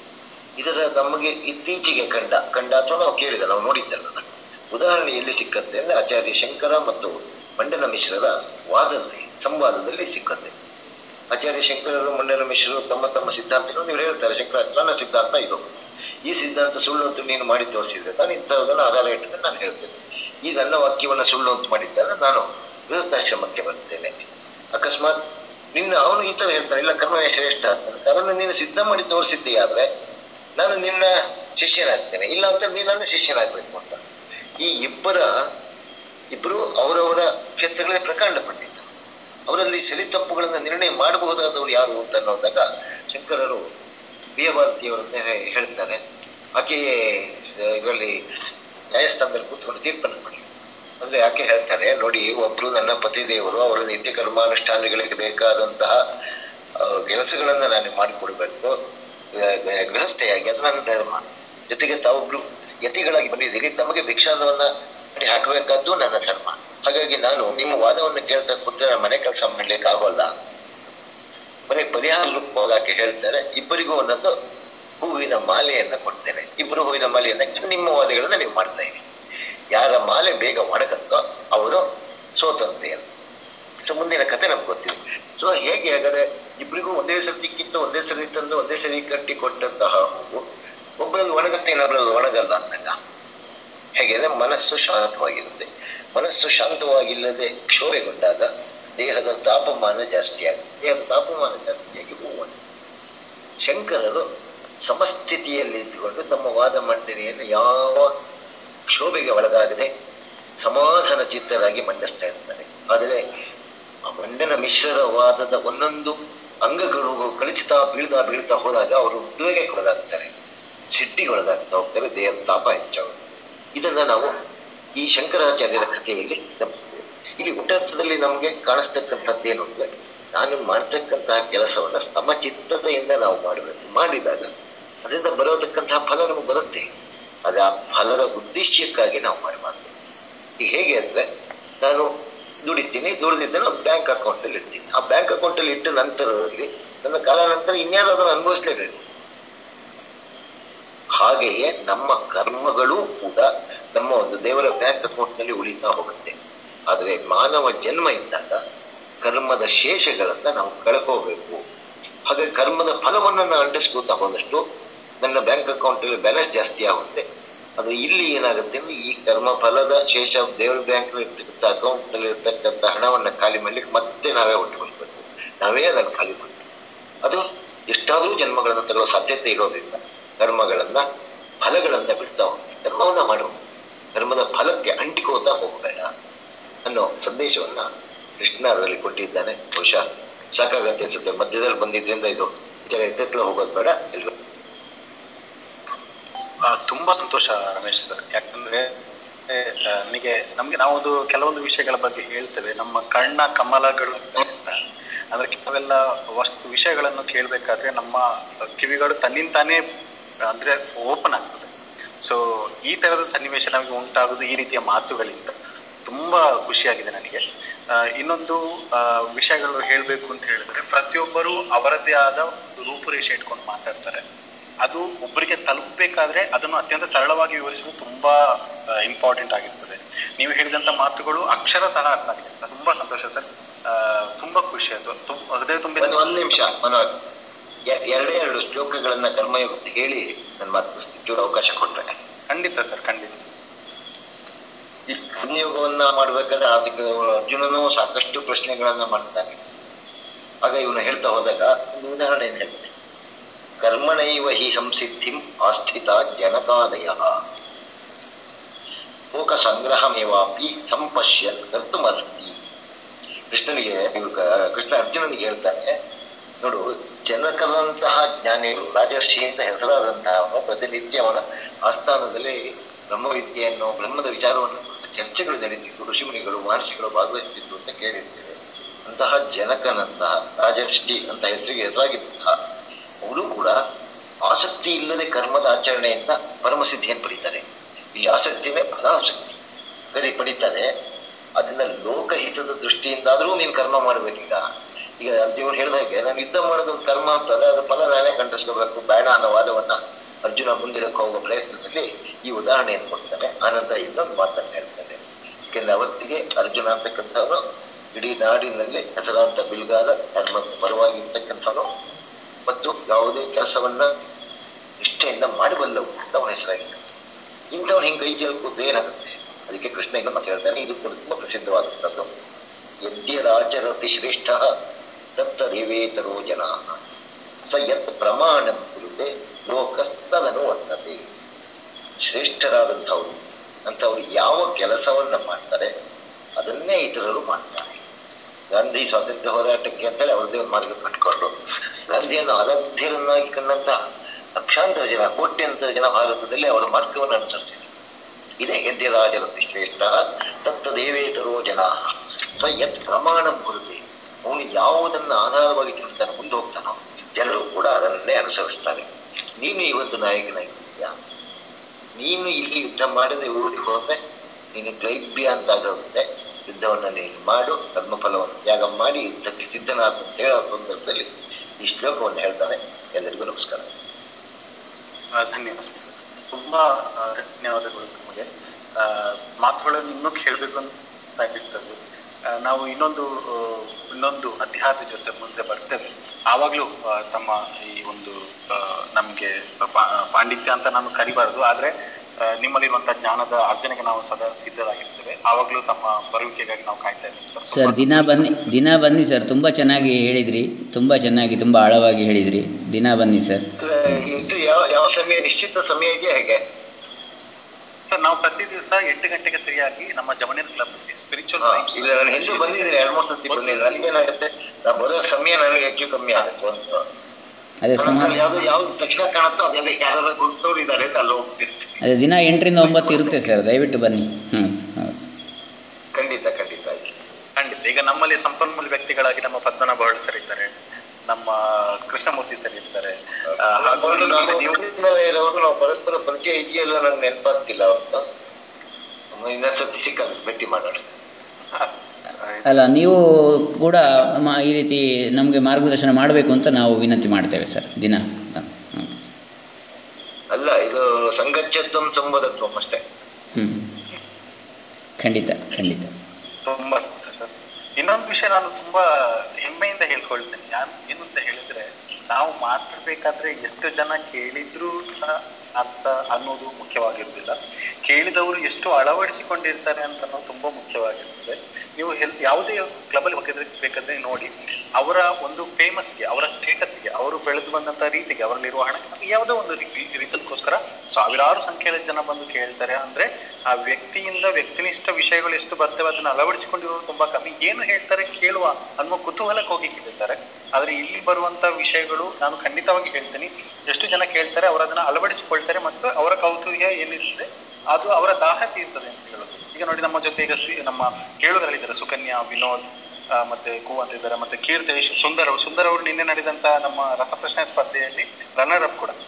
ಮತ್ತೆ ಪ್ರಸನ್ನ ಅವರು ಧೀರಜ್ ಭೀಷ್ಮ ಅಂತಿದ್ದಾರೆ ಮತ್ತೆ ಆ, ಲಕ್ಷ್ಮೀನಾರಾಯಣ್ ಭಾಗವತ್ ಸರ್ ಅಂತ ಇದ್ದಾರೆ. ಗಿರೀಶ್ ಅವರು ಸಾಗರ್ ಅವರು. ಈ ರೀತಿ ಕೇಳುವರು ಬಂದು ಕೇಳ್ತಾರೆ. ಅದು ಅದರಿಂದ ಅವರಿಗಂತ ಸಿಗುವಂತ ಲಾಭಗಳು ಅದೊಂಥರ ಇನ್ನರ್ ಪೀಸ್ ಅಂತ ನಾವೇನು ಕರಿತೇವೆ ಅದನ್ನ ನಾವು ಕಂಡುಕೊಳ್ತೇವೆ ಇದು ನಾವು ನಾರ್ಮಲ್ ಆಗಿ ಸಾಧಾರಣ ಎಂಟು ಗಂಟೆ ಎಲ್ಲ ನಾವು ದೇವರಿಗೆ ಕೈ ಮುಗಿಯೋ ಸಮಯ. ಸೊ ಆ ಸಮಯದಲ್ಲಿ ಈ ರೀತಿಯ ಮಾತುಗಳನ್ನು ಕೇಳಿದ್ರೆ ನಮ್ಗೆ ಇನ್ನಷ್ಟು ಒಂದು ಪಾಸಿಟಿವ್ ವೈಬ್ಸ್ ಅಂತ ಏನಿದೆ, ಅದು ಪಸರಿಸ್ತದೆ, ಸುತ್ತಮುತ್ತಲೂ ಇರ್ತದೆ. ಅದೊಂದು ನಮ್ಮ ಸಣ್ಣ ಪ್ರಯತ್ನ. ತುಂಬಾ ಸಂತೋಷ ಎಲ್ರಿಗೂ. ಈಗ over to Amaranna. Amaranna. Okay ಇವತ್ತಿನ ವಿಷಯದ ಕುರಿತು ಯಾರಿಗಾದ್ರೂ ಪ್ರಶ್ನೆಗಳಿದ್ರೆ, ದಯವಿಟ್ಟು ಕೆಳಗಿರುವವರು ಮಾಡಿ ಬರ್ಬೋದು. ಅಥವಾ ನಮ್ಮಲ್ಲಿ ಯಾರಾದ್ರೂ ಇದ್ದಾರೆ ಮಾಡರೇಟರ್ಸ್ ಅಲ್ಲಿ ಪೂಜಾ ಇದ್ದಾರೆ, ಜ್ಯೋತಿ ಅವರು ಇದ್ದಾರೆ ಆ, ಹೃದಯ ಅವರಿದ್ದಾರೆ. ಮನೋಜ್ ಅವರು ಕೇಳಿದ್ರು, ಅದು ನಮ್ಮ ಮಾಡರೇಟರ್ಸ್ ಕೇಳ್ಬೋದು, ಅದು ಕೆಳಗಿಂದ ಯಾರಾದ್ರೂ ಕೇಳುವವರಿದ್ರೆ ಹ್ಯಾಂಡ್ ಮಾಡ್ಬೋದು.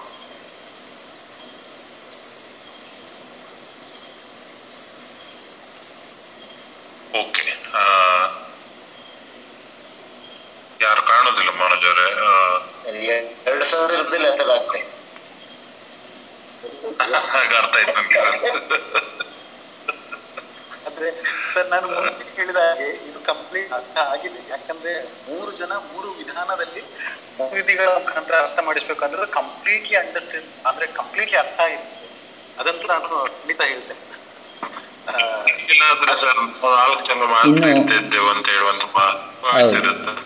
ಇಲ್ಲಿ ಕೇಳುವವರು ಆ, ಯಾರು ಕೂಡ ಎಲ್ಲರೂ ಕೂಡ ಜ್ಞಾನಿಗಳೇ. ಯಾಕಂತ ಹೇಳಿದರೆ ಜ್ಞಾನವನ್ನು ಜ್ಞಾನಿಗಳು ಮಾತ್ರ ಅರ್ಥೈಸಲಿಕ್ಕೆ ಸಾಧ್ಯ. ಹಾಗಾಗಿ ಎಲ್ಲರಿಗೂ ಕೂಡ ಆ, ಪ್ರೀತಿಯ ಧನ್ಯವಾದಗಳು.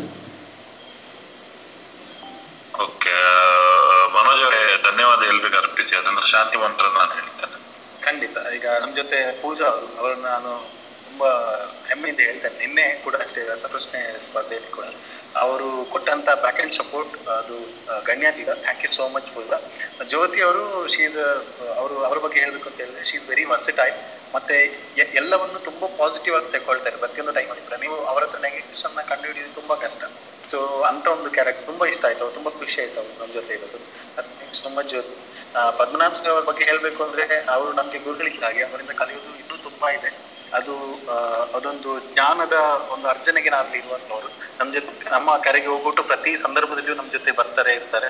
ಅಹ್ ತುಂಬ ಧನ್ಯವಾದಗಳು ಸರ್, ಪದ್ಮನಾಭ್ ಸರ್ ತಮ್ಮ ಮತ್ತೆ ಥ್ಯಾಂಕ್ ಯು ಕೃಷ್ಣಮೂರ್ತಿ ಸರ್, ಅವರ ಬಗ್ಗೆ ಹೇಳ್ಬೇಕು ಅಂತ ಹೇಳಿದ್ರೆ, ಅವರು ವೃತ್ತಿಯಲ್ಲಿ ವೈದ್ಯರಾಗಿದ್ರು ಕೂಡ, ಅವರ ಒಂದು ಮಾತುಗಳು ಎಷ್ಟು ನಮ್ಗೆ ಹತ್ರ ಆಗ್ತದೆ ಅಂತ ಹೇಳಿದ್ರೆ, ಅದಕ್ಕೆ ಕೊಡುವ ಸಾಂದರ್ಭಿಕ ವಿವರಣೆಗಳಾಗಿರ್ಬೋದು.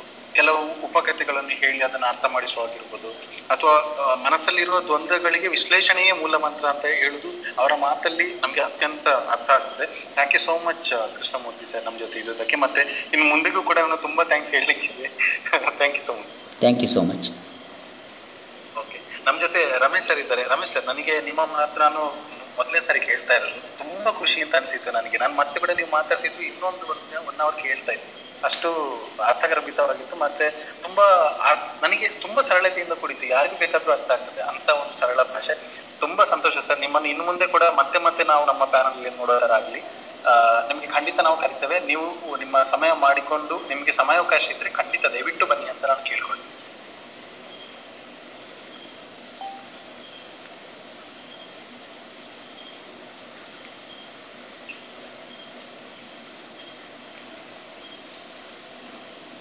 ಶಾಂತಿ ಆ ನೆಟ್ವರ್ಕ್ ಚಾಮರಣ್ಣ ಕಂಟಿನ್ಯೂ ಮಾಡಿ Amaranna thank you so much thank you Ramesh sir thank you Krishna ಧನ್ಯವಾದಗಳು. ಕೇಳುಗರಲ್ಲಿದ್ದಂತ ಎಲ್ಲರಿಗೂ ಧನ್ಯವಾದಗಳನ್ನು ಅರ್ಪಿಸ್ತೇನೆ. ಬಹಳ ಸುಂದರವಾಗಿ ಅಚ್ಚುಕಟ್ಟಾಗಿ ನಿರೂಪಣೆ ಮಾಡಿದಂತ ಮನೋಜ್ ಅವರು ಅವರು ಯಾವುದೇ ಒಂದು ಸಂದರ್ಭದಲ್ಲಿ ಒಂದು ಕಾರ್ಯಕ್ರಮವನ್ನ, ಒಂದು ಒಂದು ಕರೆಕ್ಟ್ ಲೈನ್ಗೆ ತಕೊಂಡು ಬರ್ಲಿಕ್ಕೆ ತುಂಬಾ ಎಕ್ಸ್ಪರ್ಟ್ ಅಂತ ಹೇಳಲಿಕ್ಕೆ ನಾನು ಇಚ್ಛೆ ಪಡ್ತೇನೆ. ಯಾಕಂದ್ರೆ ನಿನ್ನೆ ನಿನ್ನೆ ಕಾರ್ಯಕ್ರಮ ನಮ್ಮಲ್ಲಿ ಪ್ರಶ್ನೆಗಳ ಕೊರತೆ ಇತ್ತು. ಆ ಸಂದರ್ಭದಲ್ಲಿ ಅವರು ಯಾವ ರೀತಿಯಲ್ಲಿ ಅದನ್ನೆಲ್ಲ ತಯಾರು ಮಾಡಿಕೊಂಡು ಒಂದು ಕಾರ್ಯಕ್ರಮವನ್ನು ಅಚ್ಚುಕಟ್ಟಿನ ಒಂದು ಲೈನಿಗೆ ತಕೊಂಡು ಬಂದಿದ್ದಾರೆ. ಅವರಿಗೆ ಹ್ಯಾಟ್ಸ್ ಅಪ್ ಅಂತ ಹೇಳ್ತಾ.